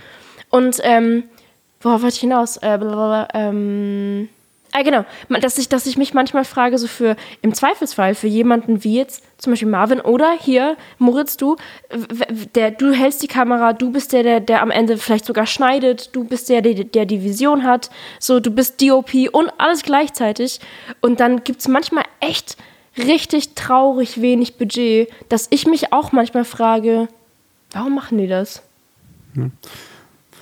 Ja, es ist, äh, ist vor allem auch irgendwie halt äh, am Ende auch irgendwann frustrierend. Ne? Also ich hatte letztes Jahr ein Musikvideo, das ich ähm, mal unserer besten Freundin Johanna, die auch schon hier äh, zu Gast war, geschickt hatte und ihrer Freundin Dasha. Ähm, und das ist ein Musikvideo, das habe ich denen geschickt. Ähm, ich fand das auch nice und so und habe es denen geschickt. Die meinten so, ja, boah, es sieht richtig nice aus. Und ich so, ja, was schätzt ihr, was Budget ist? Und dann waren die so, ich glaube, ja, so 15.000 Euro. ich gesagt so, ja, zieht er, eine, zieht er gern mal eine Null von ab, dann habt ihr das Budget, so, es waren halt 1500 Euro. Und ich habe es halt alles gemacht und das ist auch meine Idee und alles. Und dann waren die so, was? Wie? Und ich so, ja, halt Goodwill von Leuten, die dir vielleicht nochmal ein Licht umsonst geben, aber halt irgendwie kreativ werden, irgendwie versuchen, dass es funzt. Aber das, das Ding ist halt. Ich, hm, sorry. Ja, easy. Ich, ich meine nur so, äh, ich, ich freue mich über, wenn du gleich was dazu sagst. Ich meine so, klar, I will make it work somehow und ich habe da ja auch Bock drauf, aber es frustriert auf Dauer, weil ich, ich wüsste ja, was ich mal mit 15.000 Euro machen könnte. Ja. Und das äh, ist dann traurig. Und ich hatte jetzt letztes Jahr, Gott sei Dank, das erste Mal eine Möglichkeit bei einem sehr, mit, mit viel mehr Budget. Wir haben zwar auch bei dem Job wenig gesehen am Ende davon, weil wir halt so viel ausgegeben haben, weil es uns so wichtig war, dass es krass wird. Aber letztes Jahr hatte ich endlich mal den Fall so mit, naja, ist kein Problem, da ist noch ein Taui. Buchen wir uns das noch. Ah ja, buchen wir uns das noch. Ähm, das hat sich einfach total geil angefühlt, weil man sich so man merkt, wie viel schöner die Arbeit ist, wenn man Geld hat, womit man Sachen sich erleichtern kann zu organisieren. Und das ist einfach geil, wenn man Und da geht es ja nicht drum, da geht's ja nicht drum, in Saus und Braus zu leben, sondern das sind ja wirklich die, die Produktionskosten, die halt für viele andere Projekte, also wenn du vergleichst mit Industrie oder allem, was, was so in der Richtung unterwegs ist, dann sind, das darfst du halt gar nicht vergleichen, die Budgets von, von den Musikvideos. Ich weiß nicht, wie es dann ab einem gewissen Level wird. Wahrscheinlich gibt es halt irgendwie, wie in fast jeder Branche, so die oberen 10.000 werden es nicht sein, die oberen paar Künstler in Deutschland, die ganz andere Budget, Budgets Ja, auf safe. Videos rausballern. Aber die große, ja, eh ja. die, die große, breite Masse ist natürlich schon, schon was anderes. Ja, wie, wieso, wieso macht man sowas? Ich glaube, das ist, entweder es erfüllt halt einer dieser, diese, es gibt ja immer so, so, ein, so ein Dreieck, ja, es gibt ja immer so ein Dreieck. So, es musst du entweder, musst du einfach Bock drauf haben, das total feiern, das wäre dann so ein bisschen dieses Künstlerische oder man ist ein Team mit Leuten und man sagt so, hey, ist eine gute Freundin, ist ein guter Kumpel oder könnte, ich mag die Menschen, ich mag die Musik, feiere ich ab seit ich sieben bin, irgendwie sowas in der Richtung. Oder es gibt eben, der Künstler ist groß, wenn ich für den was gearbeitet habe, dann kann ich, das auf die Seite packen, also Ja, das wäre ein ja. Grund. Oder eben Geld. Und Geld ist es meistens irgendwie nicht. Aber eins, ich glaube, eins von diesen Boxen muss es ticken. Und wenn es das nicht tut, Also es ist dann machst du dich richtig kaputt. So, das ist, und zwar richtig kaputt. Genau, es äh, gibt, dieses, es gibt dieses Business-Dreieck für unsere Jobs eigentlich, wo, wo man sagt, so man sollte immer gucken, dass zwei Sachen erfüllt sind. Das ist eben das, was du gesagt hast. Es gibt immer Kontakt, Referenz und Geld. Kontakt, weil der Kundenkontakt oder weil die Person dir wichtig ist, weil entweder Freunde oder du weißt, in Zukunft wird mir das was bringen oder der hat noch Kontakt, die hat noch Kontakt zu dem und dem und ich will da und da rein. Also Kontakt, Geld und Referenz. Und oft sollten halt zwei Sachen davon stimmen und ganz oft stimmt leider nur eine und man macht es dann trotzdem irgendwie, aber das ist ja genau der Punkt, das ist vielleicht ein schönes Äquivalent, um eine Brücke zurückzuschlagen. Irgendwann muss man halt mal in der Halle vor den 30 Leuten spielen. Ja. Ja. Aber ich kann, das ist also, halt das Äquivalent. ich würde noch mal ganz kurz so auf, auf, auf meine Story eingehen, weil ich bin's, also jetzt zum ersten Mal gebe ich dir, also zum zweiten Mal in, diese, in dieser Folge gebe ich dir krassen Props, Mo, ähm, weil ich habe natürlich auch in meiner Anfangszeit waren viele Anfragen, so Musik, Musikvideo hier, Musikvideo da. Ich habe ein paar Sachen gemacht und dann irgendwann habe ich recht schnell aufgehört, da was zu machen, weil ich so dermaßen frustriert war und ich hatte nicht diese Energie, das, das durchzustehen. Und was, was du, Mo, ja machst seit Jahren, bei dir wächst es ja konstant und bei dir werden die Acts krass und du kommst auch mehr aus dem musikalischen Background. Deswegen hast du eine, hast einen anderen Bezug zu Musik. So, ich habe mal Ge- Geige gespielt für zwei, drei Jahre, sehr unerfolgreich. What? Das ist, das ist. What? We need to talk about Geige, Hallo, Alter. Das Waldorfschule, ist klar, neue- kann ich ein Instrument spielen. Was? Natürlich. Oh, Ähm, das ist aber so mein, Waldi, Alter. das ist mein, mein, mein musikalischer Background quasi. Mein, mein Vater spielt auch in einer Band und so, den, das habe ich schon. Aber das, ich war nie so, hatte nie so einen Bezug wie du. Und ich glaube, deswegen ist dann, war dann bei mir der Weg sehr schnell, dass ich so die Musiksachen nicht mehr gemacht habe. Oder also grundsätzlich kann ich halt auch nicht Nein sagen. Wenn Leute was anfragen, dann versuche ich es immer irgendwie möglich zu machen. Und unterm Strich kam dann raus, dass sehr viele Produktionen waren, die visuell scheiße waren, wo kein Geld drin gesteckt sind, die mega anstrengend waren. Und die Leute habe ich gar nicht so krass gemocht, dass ich, dass ich da eigentlich was investieren sollte. Das geht dann schon los bei Sachen wie, du machst irgendwie, investierst Zeit und Geld für einen Künstler, also unbezahlt, du legst nochmal 300 Euro von deinem eigenen Budget drauf, plus Kameratechnik umsonst, plus dies umsonst, das umsonst. Dann ist das Video fertig, wird nicht ganz so geil, weil der Künstler plötzlich nochmal eine andere Vision hatte. Halbes Jahr später ändert der Künstler seinen Namen. Dann kannst du es nicht mehr als Referenz nutzen. Das, das funktioniert einfach nicht. Und es, also ich hatte, ich, ich bin sehr, sehr frustriert aus diesem ganzen Musikgame rausgegangen, was ich sehr schade finde, weil eigentlich ist das der Bereich, wo du, glaube ich, das wäre nochmal vielleicht ein dritter Punkt auf diese, äh, vierter Punkt auf dieser Liste, künstlerische Sachen ausprobieren. Also wenn ich sage, okay, ich habe die Kamera und, und die Optik und ich möchte den und den Effekt ausprobieren, wo kann ich das besser als in einem Musikvideo? Wenn ich es in einem Musikvideo gemacht habe, kann ich es nachher großen Kunden in der Werbung vielleicht verkaufen. Also Erfahrung sammeln in so einem Bereich, das wäre auch noch eine Möglichkeit, um zu sagen, okay, dafür könnte man auch arbeiten im Musikvideobereich. Aber ich habe das dann ziemlich ja, ziemlich irgendwie für, für mich mit einem sehr negativen Gefühl abgeschlossen. Und jetzt so langsam fange ich wieder an, ein paar Musikvideos zu machen, aber alles noch weit weg von dem Niveau, was ich irgendwie jemandem zeigen würde. Ähm, und finde es aber mega geil, dass, dass du, Mo, diesen Weg so krass durchgegangen bist und mittlerweile finde ich auch wieder so ein bisschen einen, einen Ansatz vielleicht um, um und ich, mittlerweile habe ich auch natürlich zum einen, was meine Skills angeht, zum anderen die Leute, die ich kenne und die Künstler, die sind halt auch, wenn du bei dem Major-Label bist oder wenn du einen Label-Deal hast, dann änderst du nicht mehr kurz deinen Namen. So, das ist, dann äh, redet man mit, mit anderen, auf einer anderen Ebene von Künstlern. Das war Ja. damals natürlich auch so ein Problem. Aber für mich war schon immer das Musikvideo ist viel Arbeit für gar kein Geld und am Ende hast du nichts in der Hand, was irgendwie interessant ist. Weil selbst wenn es für einen Künstler ja geil ist, weil er selber, ähm, jetzt habe ich einen Frosch im Hals, emotionale Story für mich. Ähm, nee, weil es für, für einen Künstler interessant ist, der, der nicht besonders groß ist oder der noch recht neu ist im Business, mhm. dann, dann brauchst du ja nicht viel, um ein interessantes Video zu machen. Also wenn du ein bisschen dich mit Kameratechnik auskennst, ein bisschen mit Schnitten, kannst du ja recht schnell und recht einfach was Visuelles zaubern, was cool ist. Was ja voll gut ist, dass wir alle mittlerweile diese Möglichkeiten haben. Trotzdem ist es nichts, was dich als, als filmschaffender Videomensch, Kameramensch, Regisseur, was auch immer, irgendwie auf einem Niveau befriedigt, wo du sagst, geil, guck mal, was ich geschaffen habe. Also das, das sind dann so, ist es nachvollziehbar? Also die, die, die Wertung von dem, von dem visuellen Werk, was da geschaffen wird, ist dann einfach eine andere. Mhm. Und ich glaube, wenn, wenn man dann doch wieder, also was ich jetzt so langsam sehe, wenn der Künstler musikalisch und von seiner Entwicklung her schon weit genug ist und das Video dann, der, der, der Videoproduzent dann auch weit genug ist, dann funktioniert das vielleicht wieder hoffentlich so. Also ich würde mich freuen, wenn Mo und ich noch ein paar Videos zusammen machen. Ich mich auch. Eigentlich wollte ich, eigentlich wollte ich dir nur, mich als Kameramann pitchen, dass du endlich mal hier ähm, ein paar geile Projekte mit mir umsetzt. Ich, ich habe total Bock. Ich, du, bei mir scheitert es ja oft auch nur daran, dass ich, dass halt kein Budget da ist. Du, ich würde es lieben, wieder zu sagen, ey, ich bin hier nur Director, aber arbeite so nah mit einem Kameramann zusammen, dass ich sagen kann, ey Digi, darf ich den Shot noch einmal machen? Ich fühle es gerade nicht bei dir. Das ist ja das, was ich hin und wieder mal brauche. Aber ja. weißt, also, also, aber voll, ich, ich, ich, bin auch irgendwie so ein bisschen, ich denke mir so, nee, wenn ihr es nicht zahlen könnt, dann muss ich es halt wieder selber machen. Ich will ja meine Freunde auch bezahlen. Aber wir reden gerade sehr viel von uns. Ähm, ich ich will ganz kurz, so ganz kurz mal für, für meinen Monolog nochmal entschuldigen und nachfragen, ob das, ob das verständlich ist, also nachvollziehbar. Ich kann das so, dieses, so gut nachvollziehen. Ja. Ich kann das so gut nachvollziehen. Ähm, also wirklich, das ist irgendwie auch was, womit ich mich voll, voll viel beschäftige. Also weil dieses, was du gerade meintest, so mit irgendwie am Ende dann nichts in der Hand haben, auch das, das, das sehe ich voll krass, weil ich meine, es gibt halt echt viele Leute, die dann doch irgendwie ähm, also was, wenn du jetzt jemand bist, der sich, der vielleicht auch echt nochmal in, in einen anderen Bereich gehen will, wie jetzt zum Beispiel Werbe oder so, was willst du denen jetzt ein Musikvideo zeigen, in dem du halt wegen des Budgets nicht das machen konntest, was du machen, was du hättest machen wollen, so.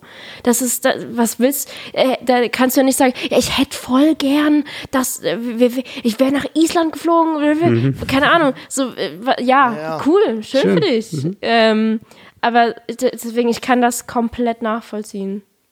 So. Ja, und das ist, tut halt auch so weh. Jedes Mal zeigst du es irgendjemandem und du merkst, während du ihm das Video zeigst oder ihr, wie oft du dich rechtfertigst oder entschuldigst. Ja, das wurde nicht so. Ich habe mir das eigentlich, habe ich es mir so vorgestellt, aber da naja. war dann was, ja, mit dem, und wir waren total im Verzug und sowieso war, also, aber das wäre, aber das wäre meine Vision. Und dann denkt man sich, also fuck, was, warum rede ich mit dem Mund fusselig? Ich will in dieser Situation gar nicht sein. Ich wollte ja, einfach ja. was anderes machen. Ja, ja sowas darf man gar nicht schade. zeigen.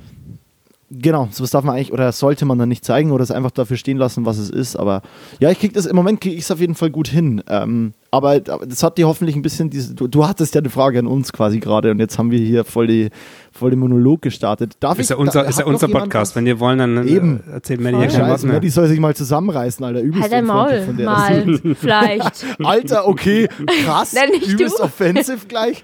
Cool. Ich war, ich war ein, es war ein Reenactment von dir zu mir. Halt deinen Schnauzen jetzt mal, vielleicht, wenn du mit mir redest. Halt deinen Schnauzen, du bist jetzt leise, okay? Ich habe noch eine Frage. Ich mache jetzt mal weiter. Ist es okay für jeden? Bitte. Für jede. Bitte, mit cool. positiven Themen. Nein, ich habe was Negatives. Ohne Scheiß, das ist gut. Okay, lass mir davor der Maddie noch ein bisschen was zu trinken einschenken. Wir haben trinken oh, ja, Prosecco. Das ist meine Komfortzone. Oh, damn, Julian. Damn, Julian. Julian, Julian, Julian Vivaldi Larsson hat äh, auf die Couch gesifft. Julian Vivaldi Larsson, geil. Der Flasche war noch du mehr drin, als ich dachte. Ähm, du, wir, wir, wir haben es gerade kurz mal so thematisiert, es geht bei dir viel um Heartbreak und es geht ein bisschen um Traurigkeit mhm. und solche Sachen. Ähm, ich habe ein, hab ein Buch gelesen. wow, ich habe ein Buch gelesen. Kennst du Benedict Wells? Oder Benedict Wells?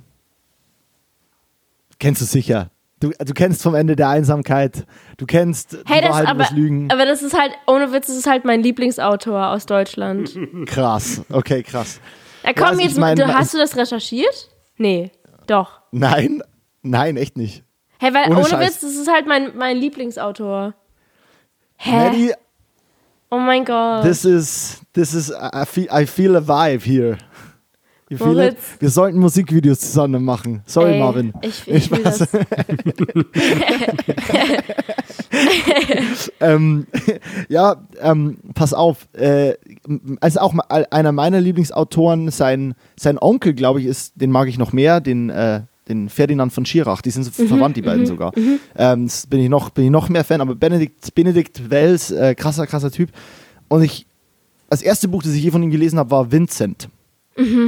Und in Vincent wird eine These aufgestellt und ich finde, das, das bringt mich gleich zu der Frage, die ich eigentlich habe. Äh, ich muss hier kurz monologisieren. Vincent geht darum, dass ein, äh, äh, dass, äh, es gibt eine Ausschreibung im ganzen Land, das ist jetzt nur für die Hörer und für dich, Julian, ich weiß nicht, ob du es kennst, gibt eine Ausschreibung im ganzen Land, äh, kreative Kinder sollen gefördert werden, Kinder, die was können, sollen was abliefern. Unter all diesen krassen Kindern, die dann auf so einer extra Schule gefördert wird, gibt es einen Vincent, der ist sehr heftig, der kann gut schreiben, whatever, macht Musik, alles Mögliche. Und ähm, der kommt dann auf diese Schule und jeder von diesen begabten Kindern bekommt sowas wie einen Mentor und denkt, das ist so deren Bezugsperson und eigentlich ist diese Person dafür da, systematisch zu verhindern, dass Vincent wirklich glücklich wird. Und dieses Buch stellt diese These auf, dass nur ein leidender Künstler wirklich wahrhaftig gute, oder nicht wahrhaftig, sondern wahre Kunst macht. Ähm, und bei dir ist ja ein großer Antrieb oder ein, ein großer Initiator all deiner Arbeit ist Heartbreak. Jetzt ist es ja natürlich aber dann irgendwie ein sehr, sehr destruktives Verhalten, dass du dich ja dann deswegen vielleicht oft leider in genau diese Situation begeben musst oder immer wieder neue Liebe finden und es läuft natürlich ja oft auf Heartbreak raus und ich denke mal nicht, dass du es darauf anlegst, aber wie schaffst du es, dich permanent immer wieder mit so einem schmerzhaften Thema auseinanderzusetzen oder ist es ein Muss oder also wo, wie, wie kriegst du das mit dir selber hin, dass es dich nicht permanent eigentlich kaputt macht? Ey, ich finde, du sprichst da sowas krank Wichtiges an. Ähm, also ich, ich finde persönlich, klar ist, ist sowas wie Heartbreak oder so Beziehungssongs oder irgendwie verletzt sein von den, von den Aktionen oder dem, dem Tun einer anderen Person. Ähm, das, das sind Songs, die, ich, die natürlich bei mir stattfinden und irgendwie ein großer Teil meiner Musikkarriere irgendwie so gefüllt haben.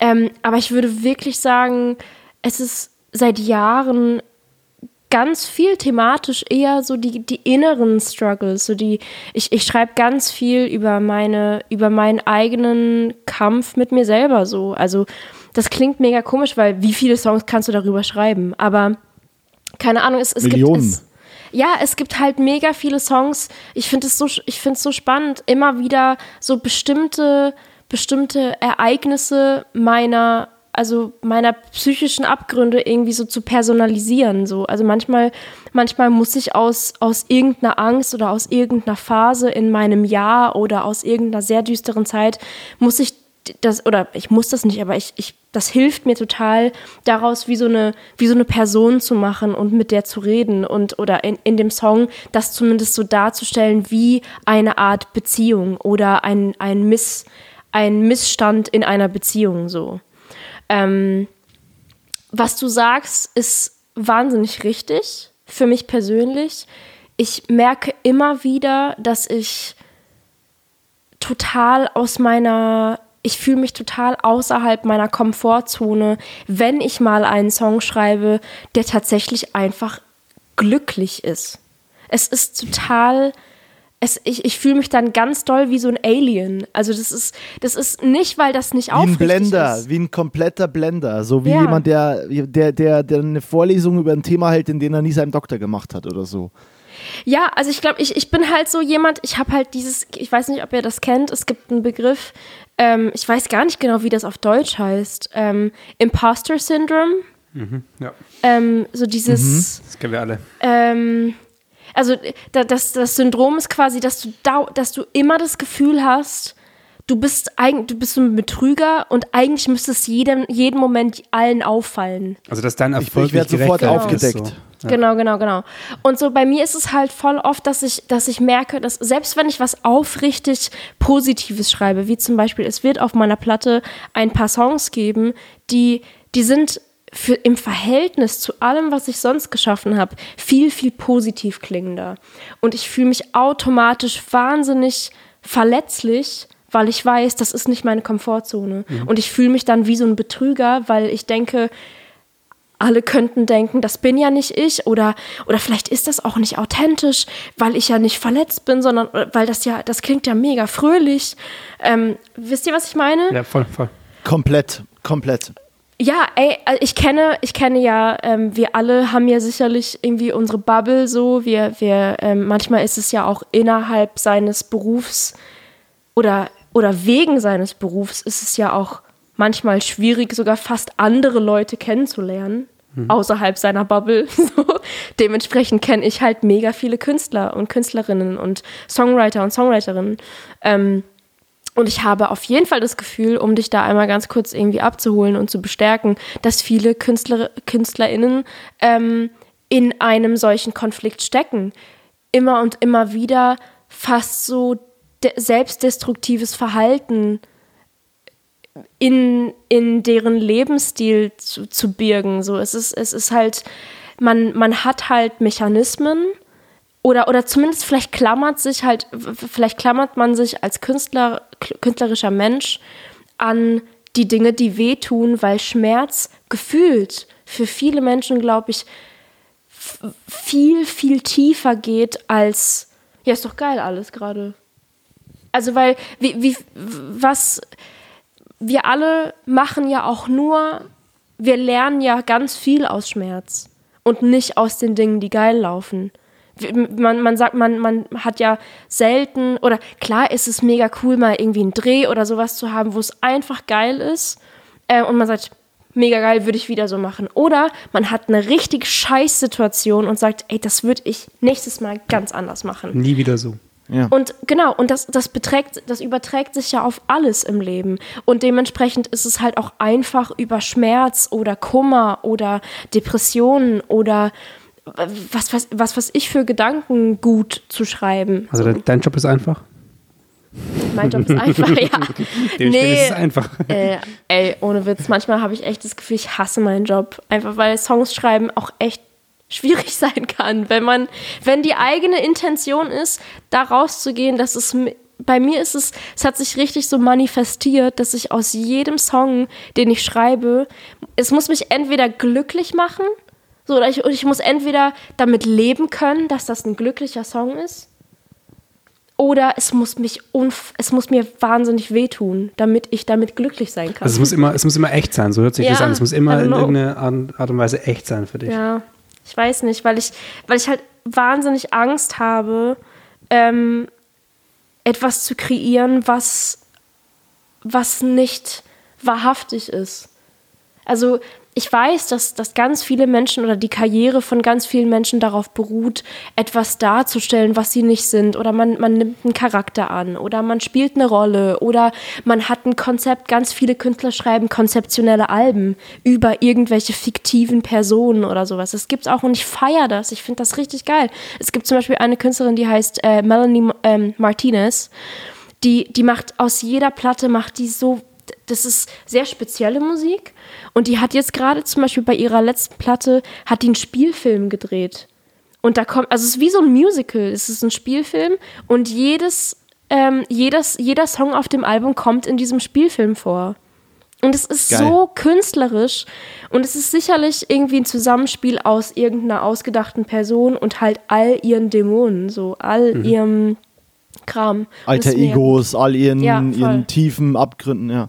Du, ich, ich, also ich bin da voll bei dir. Ich, ich muss ja einfach sagen, also es ist schon, wie du sagst, es ist, ich habe Julian und ich hatten vorhin ein Telefonat, als wir ein bisschen besprochen haben, worum es heute so geht und wir haben über über alte Muster oder über in alte Muster äh, fallen kurz geredet. Das ist, ich hoffe, das ist fein, dass wir, dass ich das kurz anquatsche, Julian. So, ne? Aber wir haben, wir haben das ein bisschen drüber geredet und ich habe dann auch wieder gesagt, es ist so, mir fällt es immer total leicht auf bei meinen anderen Menschen, nur nie bei mir selber, dass ich sagen kann, naja, Julian oder irgendwer oder nimm mal nicht die Scheiße, die gerade passiert ist, als deinen persönlichen Status quo für wie es in deinem Leben läuft.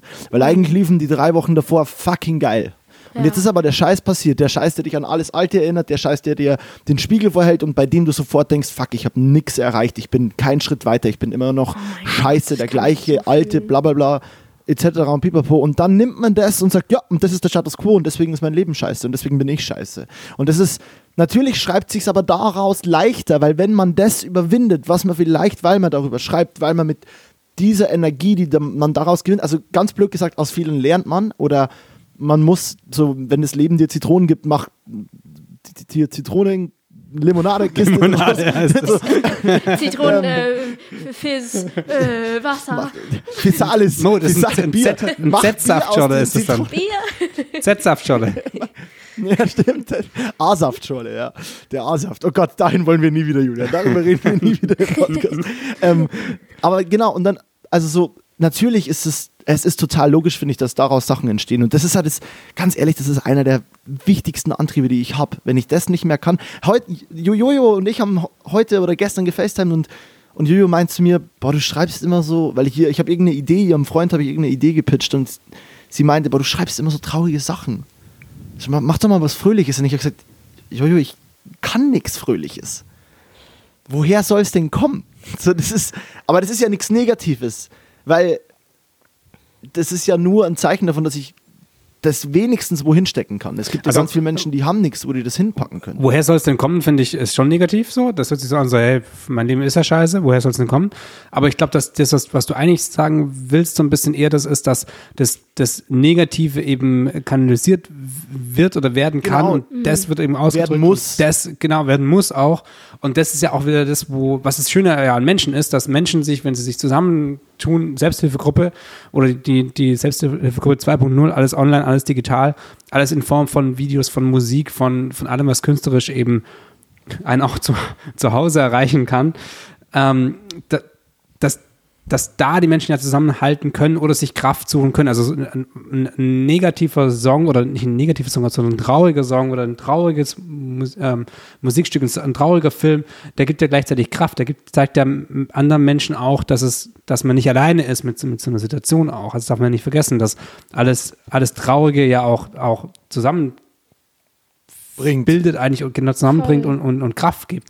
also du. Es darf nicht nur traurig sein, natürlich, aber du hast auch mal schon mal einen tollen Song gemacht. Du, du, du end, also ich, ich habe zumindest persönlich das Gefühl, dass ich mit meiner Arbeit, ähm, ohne dass ich das jetzt auf, aufbauschen will, ähm, das ist ganz klein auf unser Land und auf die Welt sowieso, aber auf unser Land ähm, bezogen. So ich, ich weiß, dass ich einen winzig kleinen Teil winz so klein. Es passt nicht mal, es passt nicht mal da rein. Das ist so klein. Aber trotzdem mit meiner Arbeit, ich, ich, ich merke ja auch, wie meine, wie meine Fanbase sich, sich verändert im positiven Sinne, dass halt Menschen dazukommen, die sich nicht mehr exkludiert fühlen in, mhm. in Popmusik. So, es ist, weil in meinen Themen scheint, oder zumindest in meinen Songs finden Themen statt, von denen Menschen, denen es so oder so oder so geht, gedacht haben, sie sind alleine damit. So, und, ähm, und da geht es jetzt nicht um Hardback, da geht es um, um verschiedenste Themen, die halt nicht in der Popmusik stattfinden, wie manchmal suizidal zu sein. So, oder ähm, ohne, ohne etwas zu glorifizieren. Ich bin niemand, der ähm, jetzt irgendwie Advocate dafür ist, da ähm, äh, äh, schreckliche äh, Dinge zu glorifizieren oder zu romantisieren. Aber den zumindest die Kraft zu nehmen, nicht stattfinden zu dürfen. Also man, man, man, man macht möglich, du, dass du Menschen sich weniger an, genau. Bisschen. Oder das ist du zumindest meine Intention, so weil ich das ja selber Doch, vermisse. Ja. Ja.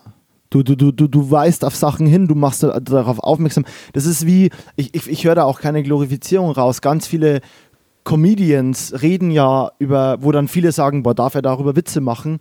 Aber voll oft ist es genau deswegen witzig, weil nur dadurch checken die Zuschauer, Oh, krass. Stimmt, ja. krass, krass. Das ist, äh, ich, ich weiß nicht, ob es, also es gibt Themen, um Gottes Willen, die fast, die sollte man einfach nicht anfassen. Aber es gibt Sachen, wo es total witzig ist und wo die Menschen auch nur lachen, weil die merken, krass, stimmt, da ist noch voll, da ist ein krasses Problem da und dann wird darauf hingewiesen. In der Comedy ist es halt der Weg, aber du enttabuisierst und weist halt darauf hin und deswegen hat es auf einmal einen Platz. Ich, ich, ich höre das schon bei dir raus. Ich finde es schon stark und ich finde es auch gut bei dir. Man merkt es. Und es ist authentisch. Das ist voll schön. Das yes. Voll schön.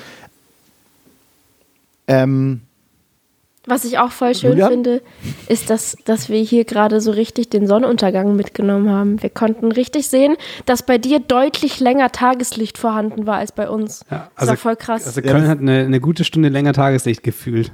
Gefühlte Wahrheit, oh, aber ja. Jetzt ist dunkel. Aber ist es nicht- eben. Liegt es nicht vielleicht auch an dieser Bebauungsdichte Berlin? Also, das Nein, ist bei euch Mann, einfach es war halt. Nee. dunkel. Nee, nee. Okay, krass. Nee, es war hier jetzt noch echt richtig lang, richtig blaue Stunde. Also, das Ja. war heute irgendwie gutes, gutes Wetter hier. Ähm, ey, Frage, Das wir ist so ein ja bisschen mal so, so ein bisschen so, so, wie wenn so ein Thema angesprochen wird, das so ein bisschen peinlich ist und dann so 21, 22 Stille und dann so, hey, und äh, wie war eure Woche? Was macht das Wetter? ja. Nee, äh, meine Frage ist, wir brauchen ja immer einen Folgentitel und ich habe gerade, du hast gerade Selbsthilfegruppe 2.0 gesagt. Ich weiß nicht, ob das dir zu negativ ist, aber ich finde das Nee, einen gar übelst nicht. schönen Folgentitel. Selbsthilfegruppe 2.0 mit, mit Maddie, ähm, finde ich- finde ich einen nice Folgen. Aber egal, darüber können wir ja später quatschen. Ey, ich habe Ähm, ich hab auch voll, darf ich auch eine Frage, Frage stellen an euch zwei? Nö. Wir stehen nicht zur Sofort darf ich- Diskussion. Nee, Bildet die sich eigentlich ein? Ist das dein Podcast? unser fucking Podcast. Stell die Frage in deinem ich eigenen kurz Podcast. pinkeln gehen? Kann ich kurz pinkeln gehen? Ich Ja, wäre gehst- bei der Frage dabei. Du, du gehst pinkeln Okay, und, geh mal. und ähm, ja, du kannst nachher im Podcast, Okay, fertig. Nee, Spaß. du kannst, du kannst Ey, die Folge dann anhören und dann weißt du, was wir geredet haben. So, Mor Moritz ist weg, jetzt können wir mal die richtigen Themen angreifen. Kannst du schon mal einen kleinen Ausblick auf deinen eigenen Podcast geben? Ähm, ja, mein eigener Podcast heißt äh, Behind Closed Doors. Also hinter verschlossenen Türen. Und es ist ein äh, True Crime Podcast, bei dem ich über äh, viel Mord spreche, also ganz viel Serienmörder und ähm, abstruse Mordfälle, also wahre, wahre Verbrechen, ähm, aber auch ganz viel so paranormalen Shit bearbeite in meinem Podcast. Ja. Okay, und wie, wie kommst du an die Geschichten? Ich recherchiere das. Tagelang. Ist so schlimm. ist so schlimm. Also es ist echt, es ist so viel Arbeit, weil ich, ich mache das halt alleine und ähm, ja, ich hocke mich dann halt so eine Woche hin und, und schreibe dann irgendwie, ich, ich lese dann alles, was ich so finden und kriegen und lesen und konsumieren kann, mache ich dann so und dann schreibe ich das auf und dann ist, ist es am Ende eigentlich, weil ich keinen Podcast-Partner habe, ist es eher wie so eine Art Hörbuch oder sowas oder wie so eine Fall. Ne? Fallvortrag. Das, das heißt aber, dass du Sache. quasi für, für jeden, ich vermute mal, ein Fall ist eine Folge dann? Oder, Genau, genau. Ähm, dass du dann für jeden, ich habe es natürlich noch nicht gehört, wie man jetzt Ah, hier aufgrund meiner Frage ähm, deutlich ähm, realisiert. Ähm, schreibst du dann wirklich für jede Folge quasi ein, ein, ein Skript oder Mhm. im Prinzip wie so ein kleines, kleines, ja, ein Skript im Prinzip? Genau, Ja. genau. Ja, und dann ist es, dann ist es meistens irgendwie so, dass ich dann halt so zwischen, zwischen dem, ähm, äh, ja, was ich dann halt so erzähle über diesen Fall, ist es dann, dann mache ich halt ganz kurz so, dann, dann höre ich halt auf, so zu lesen. Also weil ich lese das halt echt ab, so mit so, ich versuche das so unleserlich, ähm, wie sagt man das? Also ich versuche das so vorzutragen, dass man nicht merkt, dass ich das ablese, Ja. sondern dass es Ja. einfach so richtig dynamisch und cool ist. Und, äh, und dann manchmal setze ich dann kurz ab und sage dann halt so meine zwei Takte dazu und, und was ich darüber denke oder lache. Also ohne dass das despektierlich ist, lache ich dann darüber. oder oder sage ich so, äh, krass. Ähm, ja, äh, weirder Aber Bastard du, du auf jeden Fall. machst zwei Fälle. Du machst meistens zwei Fälle pro, äh, pro Folge, oder? Äh, hin, also kommt drauf an. Also manchmal ja, zum Beispiel so, para, so in, den, in diesen paranormalen Fällen, das ist ja eh doll darauf aufgebaut, dass man halt eh einfach spekulieren muss und sagen muss, ja, war das jetzt ein Geist oder nicht? Und dann ist da halt ein bisschen mehr Platz ähm, für, zwei, für zwei Fälle. Und ähm, bei so komplexen Serienmörder-Cases ist es halt einfach teilweise echt bei Ted Bundy zum Beispiel reden wir halt über, einen- über einen Zeitraum, das war so ein Serienmörder, da reden wir halt über zehn Jahre oder so. Da muss man halt echt super viel reden und dann ähm, passt, passt das auch nicht, noch mal jemand anderen damit reinzubringen. Wie kamst du auf so eine Idee? Also wie kamst du auf, also ich meine, das ist ja mega abstrus, du bist äh, Sängerin, Künstlerin und dann entscheidest du dich, ich mache nebenher einen Podcast, wo ich über True Crime Geschichten ähm, irgendwie rede. Ich weiß nicht. Also ich war schon echt früh, schon also als Kind, irgendwie fasziniert von allem Düsteren und Gruseligen und Schrecklichen. So. Also ich war jetzt kein Kind, das, also ich, ich mir ist, ich bin, bitte, habe keine Angst vor Nee, nee, nee, ich habe mir gerade so vorgestellt, wie, wie du irgendwelche Häuser anzündest und dann, Ja, dann eben. so vor den, vor den, Eben. vor den Flammen ich stehst bin, und denkst ich so, bin, ich hm, bin, ich habe bis heute, ich habe bis heute niemanden umgebracht und ich habe noch kein Tier getötet. Ich habe, ich habe an der Stelle muss man ganz kurz sagen, ich habe aus Versehen meinen Hamster getötet mal, als ich so zehn war. ähm, ähm, Tell me Trixie- everything. Trixie, mein Hamster, ich habe ich hab ihren Käfig auf dem Boden stehen lassen und sie ist einfach, sie hat sich erkältet und ist gestorben. Weil ich nicht Oh no. wusste, dass das zu kalt ist auf dem Fußboden. Hat sie keine Fußboden Aber das ist. Nee. Nee, aber das Dann bin ich morgens das, das, aufgewacht. Das, Ich bin morgens an einem Wochenende aufgewacht und wir hatten so ein, in unserem Wohnzimmer so, keine Ahnung, wann war das? 2003 oder so, weiß nicht. 2002, 2003. Ähm, wir hatten so einen so einen Sessel, weißt du, mit so einer riesigen Lehne, wo man, wo wer auch immer da saß, so halt kaum sichtbar war. Und mein Vater, ich habe halt nur den, den, den Hinterkopf von meinem Papa gesehen, der da so auf diesem Sessel saß, so morgens um sieben. Und ich bin dann so im Pyjama so rausgekommen und er sitzt dann da so und bastelt so ein winzig kleines Holzkästchen. Und ich so, Papa, was machst du da? Und dann hat er halt einen Sarg für die Trixie gebaut. oh, so einen kleinen Hamstersarg. Und, Oh. äh, und dann haben wir Trixie, meinen Hamster, den ich aus Versehen umgebracht habe, ähm, bei uns im Garten vergraben. Ey, aber ich glaube nicht, aber, dass. aber das war ein Unfall. Maddie, das Fahrlässige war ein Unfall. Tötung. Trixie verzeiht Fahr- das. Fahrlässige Es Tötung ist es, fahrlässige ich. Tötung, nur kein Mord. Und es ist, äh, Oh, I don't know. es ist ganz ehrlich, Ja. ey, Trixie, rest in power, okay? ja, Ich glaube, Hamster, Hamstermord verjährt nach zehn Jahren. Trixie is living her best life in Hamster Heaven einfach. In Hamster Ähm. Heaven. Boah, das ist eine mega, das ist eine mega Refrainzeile. Trixie is living her best life in Hamster Heaven. Oh. Ja, irgendwie so funky. Okay. Ja. Ähm, Philosophisch. nee, also kennt ihr noch X-Factor, das Unfassbare? Klar! Das war halt mein Leben. Ich bin Jonathan das, Frings. Ja, also, unsere Autoren haben sie hinters Licht geführt.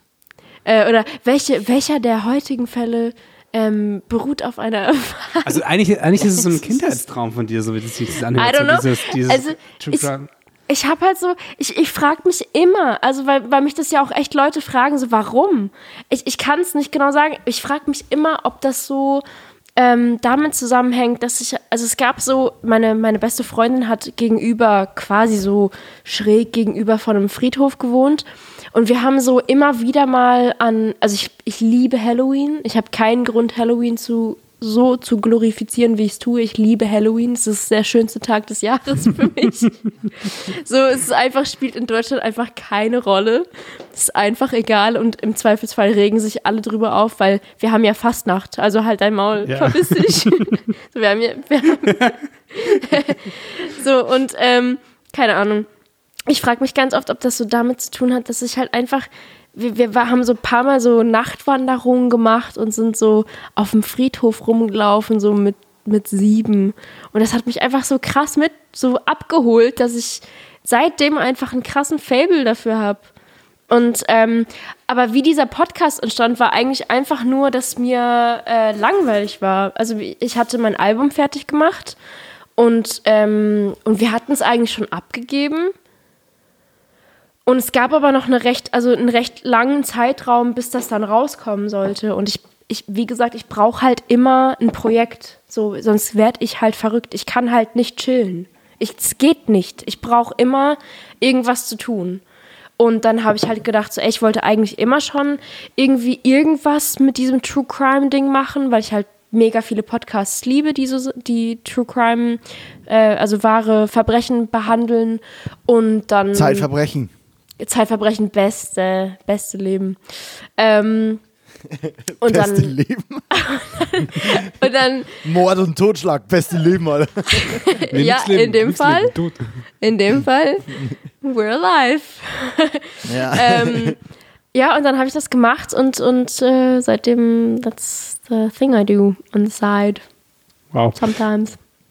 Danke, danke für die, für die Story. Ich bin jetzt bereit auf jeden Fall für deine Frage. Mo, bist du auch bereit? Oh ja. Ja, fast. Eine letzte Sache zu dem Thema. Du hast eine krass Verbündete im Geiste in Berlin, eine sehr prominente, die, ähm, ich weiß nicht, ob die von deinem Podcast weiß, äh, aber solltest du einen Zugang zu Vis-a-vis haben, die ist ein riesen True Crime Fan. Ähm, die, die, die ehemalige 16 Bars Moderatorin und zum Ja, Goldenen ja. V macht sie auf YouTube und du kennst sie bestimmt. Ähm, Genau. und die, die, die, die Hip-Hop Queen Deutschlands. Ähm, und Visavi ist eine riesen True Crime Fan und die hat ja auch selber so ein, so ein Hörspiel geschrieben. Ähm, das heißt Dali, also das allerletzte Interview, wo es ja auch so um Crime geht. Und die ist dann ein großer Fan von. Vielleicht so, werdet ihr bald beste Freundinnen, weil ihr da eine Leidenschaft zusammen teilt. Ich hatte, ich hatte jetzt während Corona, äh, also so, war das, das war letztes Jahr, vor Weihnachten hatte ich so meinen ersten Berührungspunkt mit Visavi. Ähm, da habe ich so einen so einen, äh, Livestream gemacht, den sie moderiert hat. Und da, ich glaube, sie hat mir sogar eine, eine Frage gestellt dazu, aber wir sind leider bis dato noch nicht beste Freundinnen. Aber nur, weil wir uns einfach noch nicht so richtig in Persona kennenlernen durften. Aber wenn sich das ergibt, dann wäre es auf jeden Fall geil, darüber zu bonden. Ja. Ja, geil. Nee, ist eine coole, Was ist dein Lieblingsserienmörder? Ich bin ein großer Ted Bundy. Das sie- Fan. Ich das sie- liebe Ted Bundy. Wie früher auf dem Schulhof mit, Quart äh, mit Quartettkarten. So. ja, Stimmt. Oder so, ich hab- deiner? oder so Ja. Pokémon-Karten. Ich habe das, ich hab das glitzernde, glitzernde Mewtwo. Wie, wie, wie, viel, wie viel Todesopfer bei dir? Ja, 15. Ha, 30. Karte eingestellt. Oh, makaber. Ja, ich bin bereit für die Frage. Ähm, ich wollte euch fragen, ob es jetzt, äh, halt ist es jetzt eine Frage bezüglich so im Zusammenarbeit mit Künstlern und Musik, ähm, Musikcontent. Gibt es so irgendwas oder generell, welchen Aspekt eurer Arbeit könntet ihr überspringen oder auf den könntet ihr verzichten oder ist eher was, was euch immer wieder irgendwie ein Grummeln im Bauch betreibt? Gibt es so jetzt, äh, Mo, du, du jetzt ja, du, du, du, der du jetzt ganz viele Musikvideos machst, gibt es so irgendwas, wo du so denkst, boah, Die, Geld. Die allerersten Skype-Calls können ganz nervig sein, wenn man merkt, dass die Vorstellungen brutal auseinandergehen. Ah ja. Was aber dann auch gut sein kann, weil man es dann eigentlich auch beenden kann. Ähm, ganz schlimm ist, wenn ich merke, dass in meine Arbeit von Dritten gepfuscht wird, da bin ich wahnsinnig unflexibel.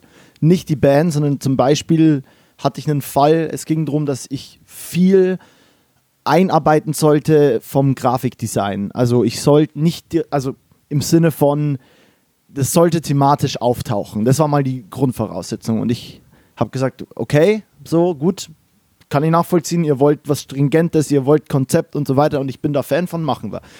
Und dann musste ich mich aber mit Grafik, mit dem Grafikdesigner tatsächlich auseinandersetzen und ich war auch ein ziemlicher Arsch in dem Gespräch zu dem, weil ich nicht flexibel war. Und ich entschuldige mich dafür auch bei ihm, aber ich kann da nicht anders. Ich muss da zu sehr hinter meiner Kunst stehen. Und ich habe dann, ich habe dann halt auch gesagt, so ja, man kann ja das und das zum Beispiel machen, ne? Und dann hat er angefangen von Stock-Footage einbauen zu reden. Und da ist bei mir halt aus, da sage ich halt, Digga, nix mache ich so. Das kommt so und so vor und das ist jetzt mein Ding und danke für deinen Input und jetzt kümmere dich um dein Artwork. Also so, da bin ich sehr assi, da kann ich total, aber da bin ich echt so, da würde ich den Bands gerne sagen so, sagt gerne, es soll vorkommen, aber lasst vielleicht nicht alle Menschen zusammen telefonieren, es endet in Chaos. Ähm, und wenn ihr sowas wollt, bereitet es schön vor, we- wenn ihr wisst, mit welchen Leuten ihr zu dealen habt. Also bei mir sollte man dann einfach wissen, dem Moritz taugt es nicht so, dass er das Gefühl kriegt, jemand erzählt eh ihm, wie das Musikvideo auszusehen hat. Das, ich, ich hoffe, es ist nachvollziehbar, warum ich da leicht allergisch bin. Und dann, also einfach da zu versuchen, mir das in einem schönen Häppchen zu präsentieren. Mir das Gefühl zu geben, es ist immer noch meine Entscheidung, aber eigentlich habt ihr mir gesagt, was drin vorkommen soll. Also das ist ein Punkt. Ähm, der schlimmste Punkt bei mir ist immer den ersten Schnitt abzugeben. Ähm, und ich hatte vorgestern ein wahnsinniges Erfolgserlebnis. Ich habe eine Korrektur von einem Musikvideo bekommen, äh, von einer Band, wo ich immer ein bisschen Schiss vor den Korrekturen habe. Für die habe ich aber schon total viel gemacht und die sind immer happy. Aber trotzdem habe ich immer Angst beim ersten Schnitt. Und dann schreibt mir der Drummer, ähm, hey, so hab keinen Schiss, so es sieht wie immer mehr aus, als es dann eigentlich ist. Und ich war so innerlich Herz raus und dann angefangen. Ich war so, fuck, fuck, fuck, die finden es richtig scheiße. Oh Gott, oh Gott, oh Gott. Und das war Teil 2 von 3, also das ist eine Reihe auch, das gehört zusammen. Und ich war so, oh Gott, oh Gott, oh Gott, oh fuck, oh scheiße, oh, oh Mann. Und dann schickt er mir diese, diese Liste und da standen zwei Punkte drauf. Und ich so, was? So, Digga, willst du mich verarschen? Ich, es fehlt da eine Seite? Und er so, ja, ich wollte dich ein bisschen verarschen. Selbst die beiden Punkte sind optional. Und dann war ich so, what the fuck, okay, geil. Und ich habe gemerkt, ich muss einfach den Leuten, ich darf den Leuten nicht das Gefühl geben, dass ich denen einen einen endgültigen Cut gegeben habe. Also mhm. je, je, das ist das ist komisch, aber je mehr ich sage, ey, das sind so, das sind so bei 85 Prozent, ich sehe da und da noch ein zwei Schwachstellen, da brauche ich aber noch mal einen Tag Abstand zu, da freue ich mich auf Input von euch und da sind auf einmal die Leute haben das Gefühl, sie entscheiden aktiv mit, ob das wirklich gut ist. Aber sobald ich es schreibe ey, das ist hundertprozentig, das ist meine Vision, das ist richtig fett, haben die Leute zu sehr das Gefühl, das ist dieser eingebaute Fehler. Das ist dieser mhm. eingebaute Fehler, den man einbaut, damit die Leute das Gefühl haben, wir haben nochmal was dran verbessert. Das ist dieses, was Monitormischer gerne auf der Bühne machen, wenn du sagst, ich brauche das Saxophon lauter und der fest an den Regler und ändert nichts und du bist so, ah ja, top, perfekt, das ist genau die Lautstärke, die ich brauche, aber er, er, hat nichts gemacht. Ah. Und das ist so, genau, und das ist sowas, das habe ich gemerkt, das das hilft manchmal. Aber ja, dieses das erste Feedback, das zurückkommt, vor allem bei Sachen, wo ich dann einfach also weiß, so Leute, okay, ich, weil dann oft sind die dann, manchmal waren ja auch schon ein bisschen enttäuscht und ich weiß, hey, es liegt hier gerade nur an ein, zwei Timing-Sachen und dann schicke ich den zweiten Schnitt und die sind total happy. Aber ich sage so, seid bitte nicht so enttäuscht. Also, das sind so Schritte, wo ich sagen würde, wo man es einfach nicht so ernst nehmen darf und wo man wissen muss, hey, das ist gerade noch ein Prozess und ja, das war jetzt eine sehr ausführliche Antwort. Ich, ich, ich höre mich selber einfach gern reden. Ja. War das befriedigend oder nicht? Voll. Ich finde das voll spannend. Ich äh, kann das sehr nachempfinden. Ich habe das auch gerade, ich konnte gerade so eine Connection ziehen zu Mixes. Wenn man, ähm, wenn man als Musiker einem Mixer den eigentlich den Rough Mix von einem Song gibt und dann kommt so der erste Mix und du denkst so, Bro, nein, und der Mixer wollte aber nur mal kurz gucken, worüber reden wir jetzt gerade so. Oder manchmal, ich habe jetzt schon mit so ein paar Mixern gearbeitet, die halt so voll krass aus dem Hip-Hop kommen, wo man eher hätte sagen können, so, ey, vielleicht sind das zu krasse Welten, vielleicht kommt man hier nicht zusammen kreativ. Und dann hat halt der Mixer erstmal so das hingestellt, wie er, oder voll viele Leute ballern halt dann mal so eine, so anderthalb Stunden mal so durch und stellen das mal so hin, wie sie es jetzt gerade so denken, ohne so richtig diesen Song komplett durchdacht zu haben und schicken es dann. Und bei mir ist es dann erstmal so, hä? Hä? Hä? Und, und er so, ah, nee, lass mal, lass mal reden, lass mal reden. Und dann sagst du so, okay, für mich ist mega das und das wichtig. Und dann, ja, ey, ich, ich, ich, ich fühle das voll, was du sagst. Ich kann das ja. total nachempfinden. Das glaube ich allgemein Hast du so was zu adden, Julian? Ah, Entschuldigung, ja. ja ich, ich wollte dich Allgemein fragen, eine gute Frage, so dieses, dieses, dieses Ding, an welchem Status zeige ich meine Arbeit dem Kunden oder mit mhm. der Person, mit der ich zusammenarbeite, weil auf der einen Seite kann es sein, wenn du eben einen zu roughen Status durchschickst, und das ist einer von den Punkten, die, die mich zum Beispiel auch regelmäßig stressen, dass es dann heißt so, yo, ist cool, nehmen wir so. Nein, nehmt ihr nicht so, ist nämlich scheiße. Mhm. Ist einfach scheiße. Ich wollte euch nur zeigen, Stimmt. ist es der Weg, in dem, ist es die Richtung, in die wir gehen? Das könnte so ein bisschen der, der Mix sein, von dem du gerade gesprochen hast. Oder zeige ich denen ein Produkt, das von meiner Seite aus eben schon diese, diese acht Stunden, vier Stunden extra Arbeit mhm. bekommen hat, mhm. dass ich sagen würde, yo, jetzt noch ein bisschen feinschleifen, dann ist cool. Und dann ist jede Korrektur aufwendiger, natürlich, weil die Arbeit schon gemacht wurde. Mhm. Aber dafür werden die richtigen Sachen korrigiert. Mhm. Oder also, das ist so ein bisschen, ich glaube, deswegen auch eine Frage an dich nochmal, Mo, wie wie verändert sich so eine Arbeit, wenn du, also ich, nee, so eine Arbeit verändert sich immer, wenn man mit einem Künstler oder mit einem Menschen, mit einer Produktionsfirma, mit der Agentur länger zusammenarbeitet, wenn man weiß, auf was legen die Wert, auf was legt, lege ich Wert, also wie funktioniert die Kommunikation. Ähm, deswegen wahrscheinlich, du arbeitest für den Künstler öfter, dann dementsprechend ist klar, dass das, oder zum, hoffentlich klar, dass die, dass die Korrekturschleifen irgendwie kleiner werden. Hm, was, was ich aber auch noch viel, viel merke immer wieder, ist, dass dieses zwei Punkte, wobei der eine so ein bisschen den anderen beinhaltet. Wenn wir sagen, das ist der finale Schnitt, dann ist der finale Schnitt, dann ist Sense. Danach wird das Ding nicht mehr umgeschnitten. Weil dann machen wir das Grading, dann passt man vielleicht die Musik jetzt nochmal an. Im, in meinem Fall ein bisschen mhm. mehr bei irgendwie Commercials oder bei irgendwelchen anderen. Business, sonst irgendwelchen Videos. Aber dann wird halt nichts mehr am Schnitt geändert. Weil wenn jedes Mal, wenn du den Schnitt änderst, musst du auch nochmal zumindest den Sound, die Musik irgendwie ändern. Und dann werden wieder fünf Leute ins Boot geholt, die auch nochmal ihren Senf dazu abgeben. Oder es geht nochmal eine Ebene höher. So hatte ich jetzt wieder den Fall, so, wie, da geht es nochmal eine Ebene höher? Ja, ja, und danach kommt noch mal eine Ebene. Hm. Ich so, yo, wir haben über den finalen Schritt geredet. So, also grundsätzliche Absprachen. Ich glaube, das sind alles Sachen, die über eine klare Kommunikation hm. im Vorfeld geklärt werden könnten, wenn denn alle von vornherein schon wissen, mit wem habe ich es zu tun. Also habe ich mit jemandem zu tun, der, der weiß, wie die Videowelt funktioniert. Oder in hm. meinem Fall haben die Leute als Künstler mit mir jemanden zu tun, der weiß, wie die Musikwelt funktioniert. Also ist man auf, auf der gleichen Wellenlänge, was Absprachen angeht, oder muss man eben alles nochmal von vornherein runterbrechen und das ist eine Arbeit, die man machen sollte dann und sagen, okay, wir machen es so, wir haben drei Korrekturschleifen, wir schneiden den Film nach dem Konzept, das wir gemeinsam ausgearbeitet haben. Wenn ihr da was ändern wollt, sagt es bitte frühzeitig. Mhm. Wenn es final ist, ist es final. Also so ein bisschen ja, das, was, was voll, im, im Nachhinein. Also bei mir sind es, glaube ich, hauptsächlich ja, Absprachengeschichten. Kommunikation. So. Ja, Kommunikation, ganz viel Kommunikation. Wo ich auch mhm. zum Teil einfach verkackt, weil ich keinen Bock habe. So. Mhm. Und ich denke so, ich habe die E-Mail raus, abends um 23 Uhr, wenn bis Dienstag nichts kommt, so, dann wird schon passen. Also mhm. so, das sind, das sind, glaube ich, eher so die Sachen. Ich kenne das, was du meinst, kenne ich definitiv. Wenn ich was rausschicke, bin ich auch immer aufgeregt, so, wie kommt das zurück? Egal, wie wichtig mir das Projekt ist, weil ich mache auch genug Projekte, wo ich sage, so, ey, das ist ein Money-Job. Mhm. Trotzdem bin ich, bin ich aufgeregt, aufgeregt. so, ja. Mhm. Aber ich könnte, kann mir jetzt deine Frage nicht so richtig, glaube ich, beantworten, ob es irgendwie Teile gibt, an denen Künstler oder, oder Kunden ein bisschen mehr quasi drauf eingehen sollten und ein bisschen ja, mehr vorbereiten. Vielleicht ist das ja auch einfach nichts, was so black and white ist. Vielleicht ist das einfach ja. auch nicht so. Ja, 100 Pro, 100 ja. Pro, ja.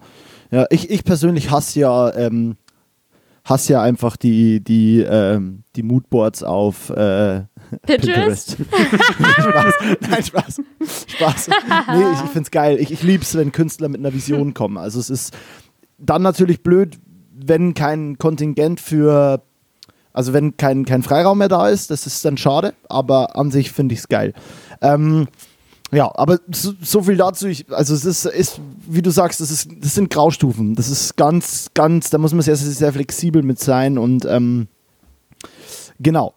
Ähm, ich, ja, Behind Closed Doors habt ihr ja angesprochen. Ähm, ich hatte noch die, äh, die Frage der, ähm, der Psyche ein bisschen auf meiner Liste. Ähm, das ist nämlich was, was ich im Vorhinein gelesen habe, dass du wohl auch offen kommunizierst, dass du generell ja mit dich mit De Depressionen konfrontiert siehst oder das auf jeden Fall auch Teil von dir ist. Ähm, Hast du da irgendwie, hast du da irgendwas, was du zum Beispiel auch gerade HörerInnen mit auf den Weg geben wollen würdest? Also nicht HörerInnen weiblichem Sinn, mhm. sondern unseren HörerInnen, was, wo du irgendwie sagen kannst, so, ey, ich komme so und so damit klar oder hast du irgendwie einen Input dazu? Oder irgendeine, irgendein Call to Action? Boah, äh, ich war gerade richtig fies. Ich habe, während du die Frage gestellt hast, habe ich mir eine andere Frage gestellt hier. Und sie war hardcore. Super schlau. Super schlau. Verstehe ich nicht, wie Mary das nicht handeln kann.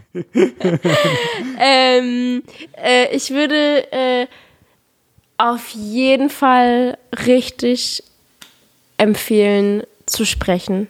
Mit bestenfalls jemandem, der professionell mit den Dingen, die du so erzählst, umgehen kann und sagen kann, mm, mhm, mhm, das und das. Oder hast du vielleicht schon mal da und da drüber nachgedacht? Oder ähm, ich spüre gerade, jemand, der, also sich jemandem zu öffnen, der sich professionell mit psychischen Angelegenheiten äh, auseinandersetzt und ähm, generell aber auch mit, mit seinen Problemen nicht alleine zu verharren, sondern Mama anzurufen oder die beste Freundin, den, den Kumpel, oder äh, im, keine Ahnung, im, wenn, wenn das das für dich tut, dann sich mit deinen zwei Buddies mal betrinken und sagen so, ey Leute, ich muss das einmal ganz kurz erzählen, das und das ist gerade los. Also sich nicht, sich nicht verschanzen und sich da hineinsteigern, dass, dass man alleine ist mit dem, was man gerade fühlt. Äh, ich, ich bin gleichzeitig aber auch niemand, der das, der das so sagen darf. Ich meine, ich gehe, ich bin in Therapie, ich habe einen Therapeuten, ähm, den ich aber jetzt auch schon wieder viel zu lange nicht gesehen habe. So, das weiß ich selber ganz genau. Ähm, ich bin auch super gut darin zu, zu denken, es geht allen besser als mir und nur ich kann Sachen so krass verkacken. Ähm, und sicherlich geht meine Welt jetzt gerade, spätestens morgen geht sie unter und dann werde ich versagen und dann wird mir keiner helfen und es wird keinen Ausweg mehr geben. Und da hilft und ich es fliege einfach. auf. Genau. Und da hilft es einfach zu sprechen und diesen Gedanken die Kraft und die Power zu nehmen oder die, die Macht zu nehmen, über dich zu herrschen, indem man einfach sagt, ey, das und das ist gerade Thema, damit irgendjemand sagen kann, beruhig dich oder bei mir, ich, ich kenne das, du bist, du bist nicht alleine oder lass dich drücken, lass dir, lass, pen hier bei mir oder was auch immer darüber sprechen ist, ist ganz, ganz wichtig. Das würde ich jedem, jedem raten. Ja, let someone in, sich öffnen Ja. und sich mitteilen. Ja, ich, ich fühle es total mit ähm, und ich finde es total cool, dass du damit so einen offenen und entstigmatisierenden Umgang hast. Also ist total wichtig und äh, gerade in einer, in einer powerful äh, Position, in der du bist, also in, äh, du, du hast ja irgendwie Einfluss und äh, äh, zumindest auf deine HörerInnen ähm, und das ist äh, total wichtig, dass, dass man da, finde ich, sich irgendwie positioniert oder da so ein bisschen so Flagge zeigt, nennt man das ja auch so. Deswegen s- sehr cool. Sehr cool. Danke. Bin, finde ich wichtig. Stille. Ich, ich fühle mich ein bisschen schlecht, weil, weil es halt genau das dieses bisschen, bisschen ernste Thema war, wo ich so reingecrasht bin hier während Alles der Fragestellung. gut, alles gut. Aber ähm, Ey, ich frage mich. Ah, sorry. ja, schieß los. Nee, es ist total. Ah, jetzt geht Mo. Ich frage mich die ganze ich frage mich die ganze Zeit, was auf diesem Foto da steht im Hintergrund. Das sieht Irgendwas aus wie so eine. Bier, glaube ich. Ja, gell? Das sieht aus, entweder wie, ich dachte, das ist irgendwas von Werner. Oder halt, Moritz hat wieder sein, sein MacBook nicht geladen davor. ich frage mich die ganze Zeit, was, was hat der sich da wohl an die Wand gehangen?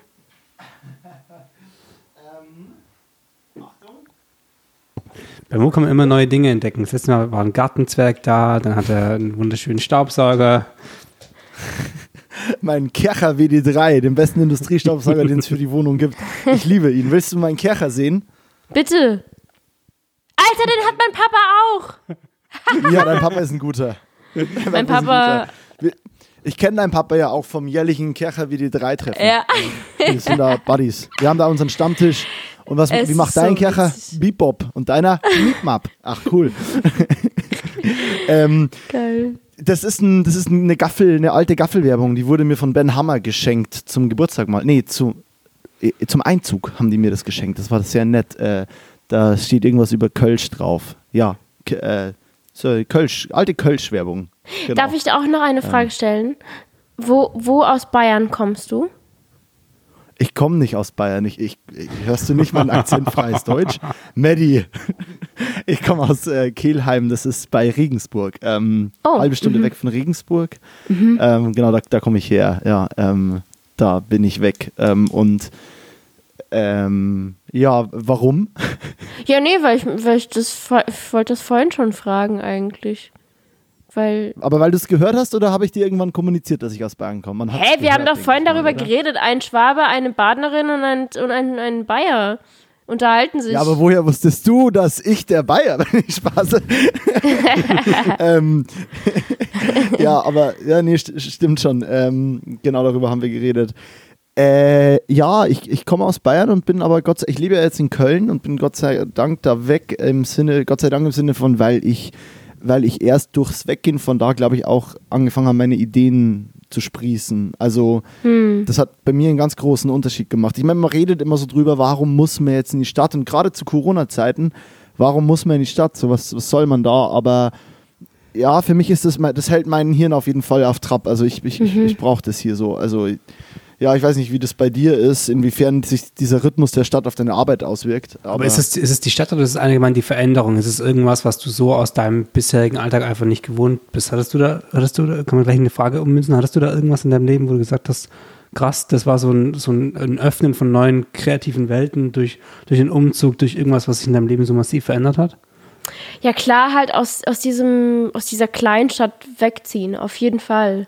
So einfach, weil ich ja weiß, ähm, oder weil ich damals schon irgendwie, ich meine, ich kam zur Musik und es war immer so heavy.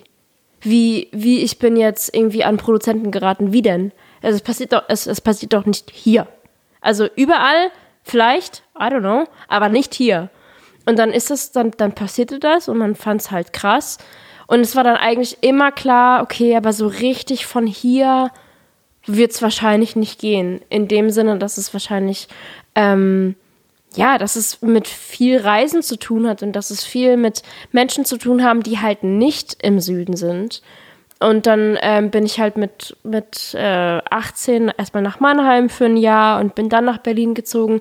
Und seitdem war ich dann halt so sehr in diesem kreativen Umfeld, das halt natürlich wahnsinnig viel möglich gemacht hat. Und gleichzeitig halt bewegt hat, dass ich meine Heimat krass zu schätzen lernen Ja. lernte. Durf, durfte. Zu schätzen, Ja, cool. zu schätzen lernte. Also ich hätte, ich, Ja. hätte, ähm, ich hätte noch zwei, zwei Fragen quasi und dann wäre es von meiner Seite langsam auch ähm, Zeit, das Ganze hier so ein bisschen zu beenden, weil unser ähm, Prosecco ist nämlich leer. Ui. Und zwar die eine Frage ist, was, was hast du letzte Woche gelernt? Gab es irgendwas, wo du, wo du gesagt hast, die, in der abgelaufenen Woche hast du irgendwas, äh, einen neuen Skill, irgendeine neue Erfahrung, irgendwas wurde dir klar? Ah, nee, das kann ich jetzt nicht sagen. nee, egal, ist doch, ist doch komplett okay. Ich habe gelernt, dass wenn man Kaffee trinkt vorm Sex, ist der Orgasmus krasser. Ja? Ja. Ich glaube, das ist mit Nice. das wi wichtigste Wissen, was bisher jemals in diesem Podcast offenbart wurde. Ma Ja. Maddie hatte offenbar Sex letzte Woche. Aha. Das nehme ich aus dieser Richtig assi nur auf das eingehen. Ja, ist es so? Ist es aber wahrscheinlich auch generell darauf zurückzuführen, äh, dass es, äh, dass Kaffee vieles intensiviert und wacher macht, oder? Naja, oder halt, ich meine, keine, ist ja, es ist ja muskelentspannend, ne? Also, den, wir wissen ja alle, welchen Muskel ist entspannt oder nicht, oder doch? Do we know? Nein? Echt Do nicht, we, nee. Was? Hä, wenn du Kaffee trinkst, musst du doch scheißen. Das ist doch. Achso, ja. Ah. Hä? Es wird Aber jetzt eine sehr weirde Story hier. Ich weiß nicht, was Hä, du da praktiziert hast. ist- Nein, nein, nein. Auf, das ist nicht aufgrund eines Muskels, der sich entspannt durch den Kaffeekonsum. Ist es einfach nur, ist es nicht Ist we- wegen treibend, des oder? Schließmuskels? Ich meine, ich habe Nee, nee, keine nee. Ahnung. Ich, I, I, I Nee, take ich it glaube, Kaffee macht, ähm, Kaffee äh, Einfach- äh, wirkt nur verdauungsanregend, aber wirkt sich nicht auf den Muskel aus. Ah, witzig. Ich dachte, wäre es das ja eher so dass du, dass du quasi dir aber, in die Hose scheißen nein, aber es ist, es ist ganz, Das wäre voll lustig. Nein, also es wäre voll schlimm. es ist, es ist schon, äh, aber Kaffee wirkt äh, Blutgefäß erweiternd und das ist schon, also dementsprechend entspannt, ja. Ey, ganz Ähm, kurz, ja. das ist, das ist, es ist eine sehr random Information, die ich tatsächlich einfach auf TikTok gelernt habe. Ich bin jemand, der sehr konventionell in allen Bereichen unterwegs ist. Es war für mich auch sehr neu, wollte ich nur ganz kurz Ah, ja. hinzufügen. Ich bin jetzt niemand, der Ah, ja. so rumexperimentiert. Aber das habe ich, das habe ich letzte Woche gelernt. Ähm, und, eine, ich, eine, und ich habe auch gelernt, wie man, wie man den äh, so richtig perfekten Sushi-Reis kocht. Habe ich auch gelernt. Nice. Durch ganz viel Stärke abwaschen, oder? Genau, ganz oft den Reis waschen und vor allem den Kochtopf äh, so, äh, du musst quasi zwischen Deckel und Koch, äh, also äh, Topf und Deckel ein Handtuch einklemmen. Natürlich ohne, dass das irgendwie die Herdplatte berührt und verbrennt. Ähm, genau, weil das, das, das saugt dann irgendwie, ich weiß auch nicht genau, aber es hat, hat super funktioniert. Ja, Geil. Nice. Lecker Sushi. Du hattest noch eine TikTok Frage, macht's Julian. möglich. ja, meine zweite Frage war wieder ein bisschen äh, mehr auf der professionellen Seite. Mhm. Und Nachdem wir jetzt über, über Kacken geredet haben, Genau. trifft sich gut. ähm, und, und Das ist wichtig. Über Kacken reden ist wichtig. Wir, wir haben wir haben es zum Glück geschafft, das tolle, das tolle Tier Corona äh, heute gar nicht groß mit reinzubringen. Du hast aber vorhin Das von fand ich auch so gut. Ich fand es so gut. Ja, von, von Live-Auftritten gesprochen und Mhm. ich wollte jetzt nicht wissen, so, oh, wie geht's dir ohne Live-Auftritte, sondern grundsätzlich, wie wichtig sind Live-Auftritte für dich? Bist du jemand, der, äh, die, jemand, die ihre Musik ähm, hauptsächlich quasi im Studio produziert und es dann raushaut und dann war's das? Oder ist das Live-Auftreten schon ein großes Thema von dir und deiner Kunst? Oh, ey, ich würde wirklich sagen, dass das wurde mir noch mal viel bewusster, seit wir in diesen, äh, in diesen Zeiten gerade leben. So. Also das wurde mir wirklich über das letzte Jahr so doll bewusst, was für ein großer Teil des Musikveröffentlichens dieser ganze Live-Aspekt immer war, ohne es so richtig zu wissen. Ähm, es gibt natürlich jetzt einfach eine Reihe an Songs, die ich veröffentlicht habe, die habe ich noch nicht, die habe ich jetzt live gespielt, so in, in Form von Livestreams oder äh, in Form von mal irgendeiner, äh, irgendeiner TV-Sache oder sowas. Aber ich habe halt, es gibt jetzt eine Reihe von Songs, die ich veröffentlicht habe, die habe ich nicht vor meinen Leuten gespielt. Ja. Nicht vor meinen, vor, vor, meinen, vor meiner Fanbase so. Und das ist halt eigentlich bis jetzt in meiner Karriere immer so der, einer der wichtigsten Aspekte gewesen, herauszufinden, was gut funktioniert, in Anführungsstrichen. Mhm. Das direkte Feedback so ein bisschen durch die Genau, du siehst, der, du der siehst direkt, was das mit den Leuten macht oder was gut ankommt und was vielleicht nicht so gut ankommt, als du dachtest. Und das, oh, und generell einfach, dass dieser, dieser direkte Kontakt zu den Menschen, die deine Musik hören. Weil da kannst du noch so viel auf Instagram rumhängen und noch so viel auf TikTok rumhängen. Du kannst noch so viel ähm, Kommentare beantworten, Nachrichten beantworten. Oh. Moritz ist gerade, ich kann wieder verabschieden. Erzähl's ruhig, erzähl's einfach weiter. Ähm, äh, ja, du kannst noch so sehr im Internet mit den Leuten versuchen, im Kontakt zu stehen. Es kommt halt nichts einer, äh, weißt du, so diesen, diesen zwei Stunden nach einer Show, wo du dich so mit, mit den Leuten hinstellst und redest und, und wirklich dastehst, bis der letzte happy nach Hause gegangen ist. So. Mhm. Das mache ich halt immer. Und, und ich weiß, das, das bringt mir nichts, außer krasse Verbindung und die, die krasse Bindung zu diesen Leuten, die was an meinen Texten, an meinen Songs finden. Ähm, und das fehlt mir natürlich wahnsinnig. man sagt ja auch so, so ganz, ganz blöd, der, der Applaus ist das Brot des Künstlers oder so ähnlich. Ähm, ja. Ich glaube, vor allem auf Theaterschauspiele bezogen. Mhm. Aber für Musik gilt es ja phasenweise auch. Ich hoffe, dass du äh, nicht mehr in der, anscheinend warst du es ja nie, wirklich in der Größe unterwegs bist, wo du, wo der Applaus quasi wirklich das Einzige ist, was du am Abend mit heimnimmst. Aber ähm, trotzdem, jetzt muss ich den, den Anruf von Moritz wieder annehmen. Ähm, hallo Moritz. Hallo, Entschuldigung. Entschuldigung, so viel zum Thema keine ja, technischen Probleme. Das ist ja ähm, wahrscheinlich mehr als nur quasi die Verbindung zu den Fans, sondern das ist ja das, was du auch, also du ziehst ja wahrscheinlich auch sehr, sehr, sehr viel daraus. Klar, also da würde ich voll gerne noch einmal ganz kurz andocken. Es ist, es ist in ganz vielerlei Hinsichten und ich finde das, ähm, darüber spricht man einfach nicht oft genug, finde ich es gibt ganz, ganz, ganz äh, viele Momente oder, oder es, es gibt einen großen Teil deiner Karriere. Sicherlich ist das für so viele Leute anders, aber ich glaube, ganz viele Leute, die das machen, was ich mache, kennen das. Du bist als Künstler voll oft der Letzte, der irgendwo verdient. Mhm. Also ich gehe immer auf Tour und ich kann die ausverkaufen. Also wirklich, ich kann, ich kann eine Tour ausverkaufen und ich muss immer fragen, aber sind wir im Minus oder sind wir okay? Mhm. Also, weil, weißt du, du, du kannst, äh, es, es gibt halt so eine, so eine funky Zwischenwelt zwischen klein und, und Newcomer und richtig groß. Und da, da, das ist halt echt nochmal eine große Welt. So, da gibt es halt, es gibt halt viele richtig kleine Venues und viele richtig große Venues. Und es gibt so ein paar Mitteldinger. Aber ich spiele halt so in so 800er Läden oder sowas, so 900er Läden ähm, manchmal 500er Läden so und das und ich habe halt eine, eine dreiköpfige Band ich habe äh, natürlich eine kleine Crew so und und trotzdem wir, wir, wir verkaufen aus und es ist immer geil aber trotzdem bist du bist du halt jetzt nicht so oder äh, ich habe schon echt einige Touren in meinem Leben gespielt wo ich einfach da, da geht's für mich da, da, redet man auch vorher gar nicht drüber, dass das jetzt irgendwas ist, was man macht, um Geld zu verdienen. Das ist einfach ja. nicht so. Ich fahre da nach Hause und, und alle anderen verdienen mehr als ich. Mhm.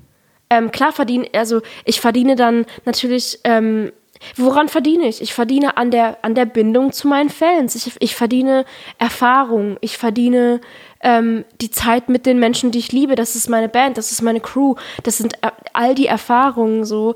Ähm, das ist dann Natürlich muss man auch mal sagen, das ist nichts, womit ich meine Miete zahlen kann. Ich kann dann meine Miete zahlen, zum Beispiel mit den Merch-Verkäufen oder so. Da verdient dann wiederum auch niemand anderes als ich und mein Management so dran. Oder halt vielleicht noch irgendwelche Dritte, die da bla bla Produktion gemacht haben oder was auch immer. Bla bla ist auch komplett irrelevant. Aber ähm, ja, für mich für mich überwiegt gar nicht, also jetzt in Corona-Zeiten ist es jetzt gar nicht so dieses, oh, wie überlebe ich jetzt? Weil das war ja vorher schon nicht so. Mhm, ja. ähm, also die, die, die Touren fahren war kein, kein finanzielles. Da, überhaupt nicht. Plus überhaupt so ja. gar nicht. Ich kann wirklich ja. ausverkaufen und ich, und ich verdiene nichts an der eigentlichen Show. Oder vielleicht, vielleicht ist das auch, vielleicht gibt mir mein Management eine Backpfeife, wenn die das hören, aber es ist in meinem, in meinem Kopf findet das nicht statt als Einkommen oder so. Das ja, ist ja. halt. Also grundsätzlich, grundsätzlich ist es so, es gibt einen gewissen Betrag, der eben reinkommt über die Show und es wird aufgeteilt auf die ganzen Leute, die bezahlt werden müssen, dass alle dann. Es gibt Eventim, du, du, du hast ein genau. Online-Dingsbums, äh, Ticket-Dingsbums, äh, Eventim kriegt ein Kontingent, dann gibt es da eine Booking-Agentur, die kriegen ein Kontingent an Prozenten, dann hast du ein Management, dann, ich meine, es wird ja verrechenbar gemacht. Manchmal ist man, sind, viele Künstler sind sogar in so Konstrukten, wo dann das Label sogar an den Live-Einnahmen mhm. mitverdient oder an den Merch-Einnahmen mitverdient. Was weiß ich, was ist, das sind so Sachen, da kenne ich mich Gott sei Dank gar nicht so gut aus, weil ich, weil mich das, glaube ich, komplett wahnsinnig machen würde, wenn ich jetzt noch darüber nachdenken würde, dass Gott und die Welt an allem mitverdient und ich als letzter Honk da äh, noch meine zwei Cent mit nach Hause nehme. So, ja, der, der halt alles krass, designt ja. hat und diese klassische Rechnung, was Leute von, von, die nicht in so einer Branche drinstecken, halt oftmals gern machen, das ist ja bei Selbstständigen genauso. Tagessatz ähm, und dann sagen, oh, der verdient so und so viel. Also, oh, die Melody hat wieder gespielt, hier 800 Leute ausverkauft. Jeder zahlt, keine Ahnung, 25 Euro. 25 Euro Eintritt, dann hat die ja so und so viel 1000 Euro. Das ist verdient. halt, so. nee, nee, ist nicht. Ist einfach ist nicht. nicht wahr. Ja. Es ist einfach nicht wahr. Ja. Ähm, und, und das ist deswegen, ich will nur ganz kurz sagen, für mich geht halt am meisten dieses, dieses, dieser krasse Bezug zu den Leuten verloren, die meine Musik hören. Weil, ich meine, da, da, das ist, weil, weil du gerade meintest, so der, der, ähm, äh, wie meintest du, der, der, der Lohn von Künstlern ist der Applaus, oder? Ja, irgendwie sowas in der Richtung gibt es Applaus ist das Brot des Künstlers, genau. sagt man ja immer. Genau. Und klar kann man dann irgendwie sagen, so, ey, jeder Künstler ist irgendwie, oder jeder Kreativschaffende ist irgendwie so ein bisschen narzisstisch veranlagt, weil wir wohl alle irgendwie denken, das, was wir machen, ist unfassbar geil. Ähm, ja, aber ich meine, das, das kannst du, glaube ich, doch wiederum auf viele Leute übertragen. Und, und natürlich ist ein Teil meiner Karriere, dass ich natür natürlich bin ich darauf angewiesen, dass ich daran glaube, was ich so mache, weil sonst kann ich das einfach nicht machen. So, wie soll ich mich auf eine Bühne stellen, wenn ich eigentlich denken würde, und ich, ich, ich, bin, ich bin jemand, der krass zweifelt. Ich bin jemand, der auch wirklich von der Bühne geht und sagt, das war eine fucking Kack-Performance und alle sagen, bist du komplett bekloppt? Wo war bitte hier der Fehler? Und dann sage ich zehn Sachen und alle sagen, das war nicht so. Ähm, aber deswegen, ich bin jetzt gar nicht jemand, der jetzt auf Tour fährt, weil ich dann irgendwie denke, oh, oh das, das, das gibt jetzt meinem Ego irgendwie viel. Aber ich meine, natürlich ist das halt, das ist deine Currency, weil du, du nimmst halt aus deiner, aus deiner Kunst, die für dich, wenn du so einen Song schreibst, ist es deine, dann kommt der raus und es ist nicht mehr dein Song. Mhm das wird zu jeder, jedermanns, jeder Fraus äh, erlebten und gefühlten, wenn sie das, das hören. Das, das war der, der Aufhänger für meine Frage und den hatte ich leider vergessen. Das hast du nämlich vorhin schon mal gesagt. Du hörst deine eigenen genau. Songs, bis sie rauskommen und dann nicht mehr. Wie machst du es mit den Touren, wenn, wenn, wenn du tourst? Probst du davor? Also du, ja, klar. dafür ja. quasi ja, hast du dir die Songs wieder drauf, aber du hörst sie aktiv dann einfach nicht mehr. Nee, also es ist ganz oft richtig, richtig beschämt, doll so, dass wir dann irgendwie so eine Woche vor der Tour äh, oder äh, manchmal anderthalb Wochen vor der Tour haben wir dann so mehrere Tage lang Tourprobe oder vielleicht so eine Woche lang eine Tourprobe, wo, wo wir wirklich so, ich, ich programmiere auch zum Beispiel die ganzen, meine Lichter auf Tour aktuell noch selber, weil ich mir halt einfach keinen Lichttechniker leisten kann. Ich baue halt alles selber und ich programmiere das selber. Ähm, und das muss man dann natürlich auch proben und so. Ähm, und bis dahin ist es voll peinlich, so dass ich dann, ich sitze dann in der Tourprobe und kenne dann meine eigenen Texte nicht, weil ich die halt nicht höre, die Songs. Ja. so, ja. Krass, ey. Fuck, ich, ich merke, wir können noch drei Stunden weiter reden. Ich glaube, wir müssen einen Break machen. Mo, ähm, hast du noch irgendwas, was dir krass auf dem Herzen brennt? Ja, ich habe meine zwei, meine zwei Abschlussdinger. Ähm, das eine, oder nee, es ist nur eine Abschlusskiste. Ähm, welchen, welches Lied hättest du gerne selber geschrieben? Welchen, welches Musikvideo gerne selber directed oder gemacht oder äh, ein, hättest den Einfall gerne dazu gehabt? Oder welchen Film? Kann, kann alles, du kannst alles davon beantworten, du kannst auch nur eine Sache davon beantworten. Aber was ist was, wo du so richtig sagst, so, boah, das hätte ich gern gemacht oder warum ist mir das nicht eingefallen oder irgendwie so? Also ich meine, mein, ich, ich, liebe den Film Juno. Da kommt auch mein mm. Künstlername her. Ich liebe diesen Film. Das ist, das ist der Film, der ähm, mich, glaube ich, sicherlich in meiner Jugend irgendwie auch am Leben gehalten hat. So, das war so mein, mein der Film, der mich hat abends einschlafen lassen und irgendwie ähm, okay sein lassen. Äh, ich liebe diesen Film, ich liebe die Atmosphäre, ich liebe dieses ganze. Es ist, es ist so, äh, dieses, es hat so einen krassen Indie-Feel und das liebe ich. Ja. Ähm, ja. Ja, irgendwie, wün Toller Film. irgendwie wünschte ich, ich hätte den Soundtrack gemacht oder so. Ähm, den Soundtrack hat Kimya Dawson, eine sehr, äh, eine sehr, sehr Indie-Künstlerin gemacht. Ähm, Finde ich ganz toll. Äh, Oh, Musikvideo aktuell, ich, ich, das ist ganz, das ist genauso wie wenn man jemanden fragt, was ist deine, deine Lieblingsband oder, oder was, was hörst du gerade? Ich, ähm, ich höre aktuell, glaube ich, wieder ein bisschen mehr, aber so letztes Jahr habe ich gefühlt gar keine Musik gehört. Weil ich, ich, ich weiß nicht, ich habe letztes Jahr, letztes Jahr gab es gefühlt gar nicht. Ja. ja. So 2020 gab es natürlich und wir alle wissen, was passiert ist, aber gefühlt habe ich 2020 nicht gelebt. Und ich habe auch keine Musik gehört und ich habe auch äh, nicht sonderlich viel generell irgendwas konsumiert. Ich habe einfach äh, irgendwie nicht so richtig gelebt. Ähm, aktuell aber höre ich wieder ein bisschen mehr Musik und ich liebe ganz doll, ähm, dass äh, generell Phoebe Bridges, eine wahnsinnig tolle Künstlerin, ähm, die auch aktuell für mehrere Grammys nominiert ist, nebenbei bemerkt. Und die hat auch super künstlerische Videos. Ähm, ich liebe ihr Musikvideo zu dem Song I Know the End.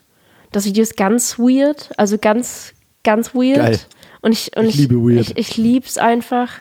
Ähm, oder auch sowas wie äh, hier äh, When We All Fall Asleep, Where Do We Go von Billie Eilish. Das finde ich halt, das ist, ich konnte damit so resonaten, weil ich das, das ist so Schlafparalyse und so die, die eigenen Dämonen. Ich konnte damit so mitfühlen, dass ich dachte, ey, ich wünschte, ich hätte das auch gemacht. Aber Props ja. to her. Ja. ja. ja. meistens ist es ja auch so, dass es nie das geworden wäre, wenn man es selber gemacht hätte. Deswegen ja, liebt man es ja auch so. Ja. Voll. Geil.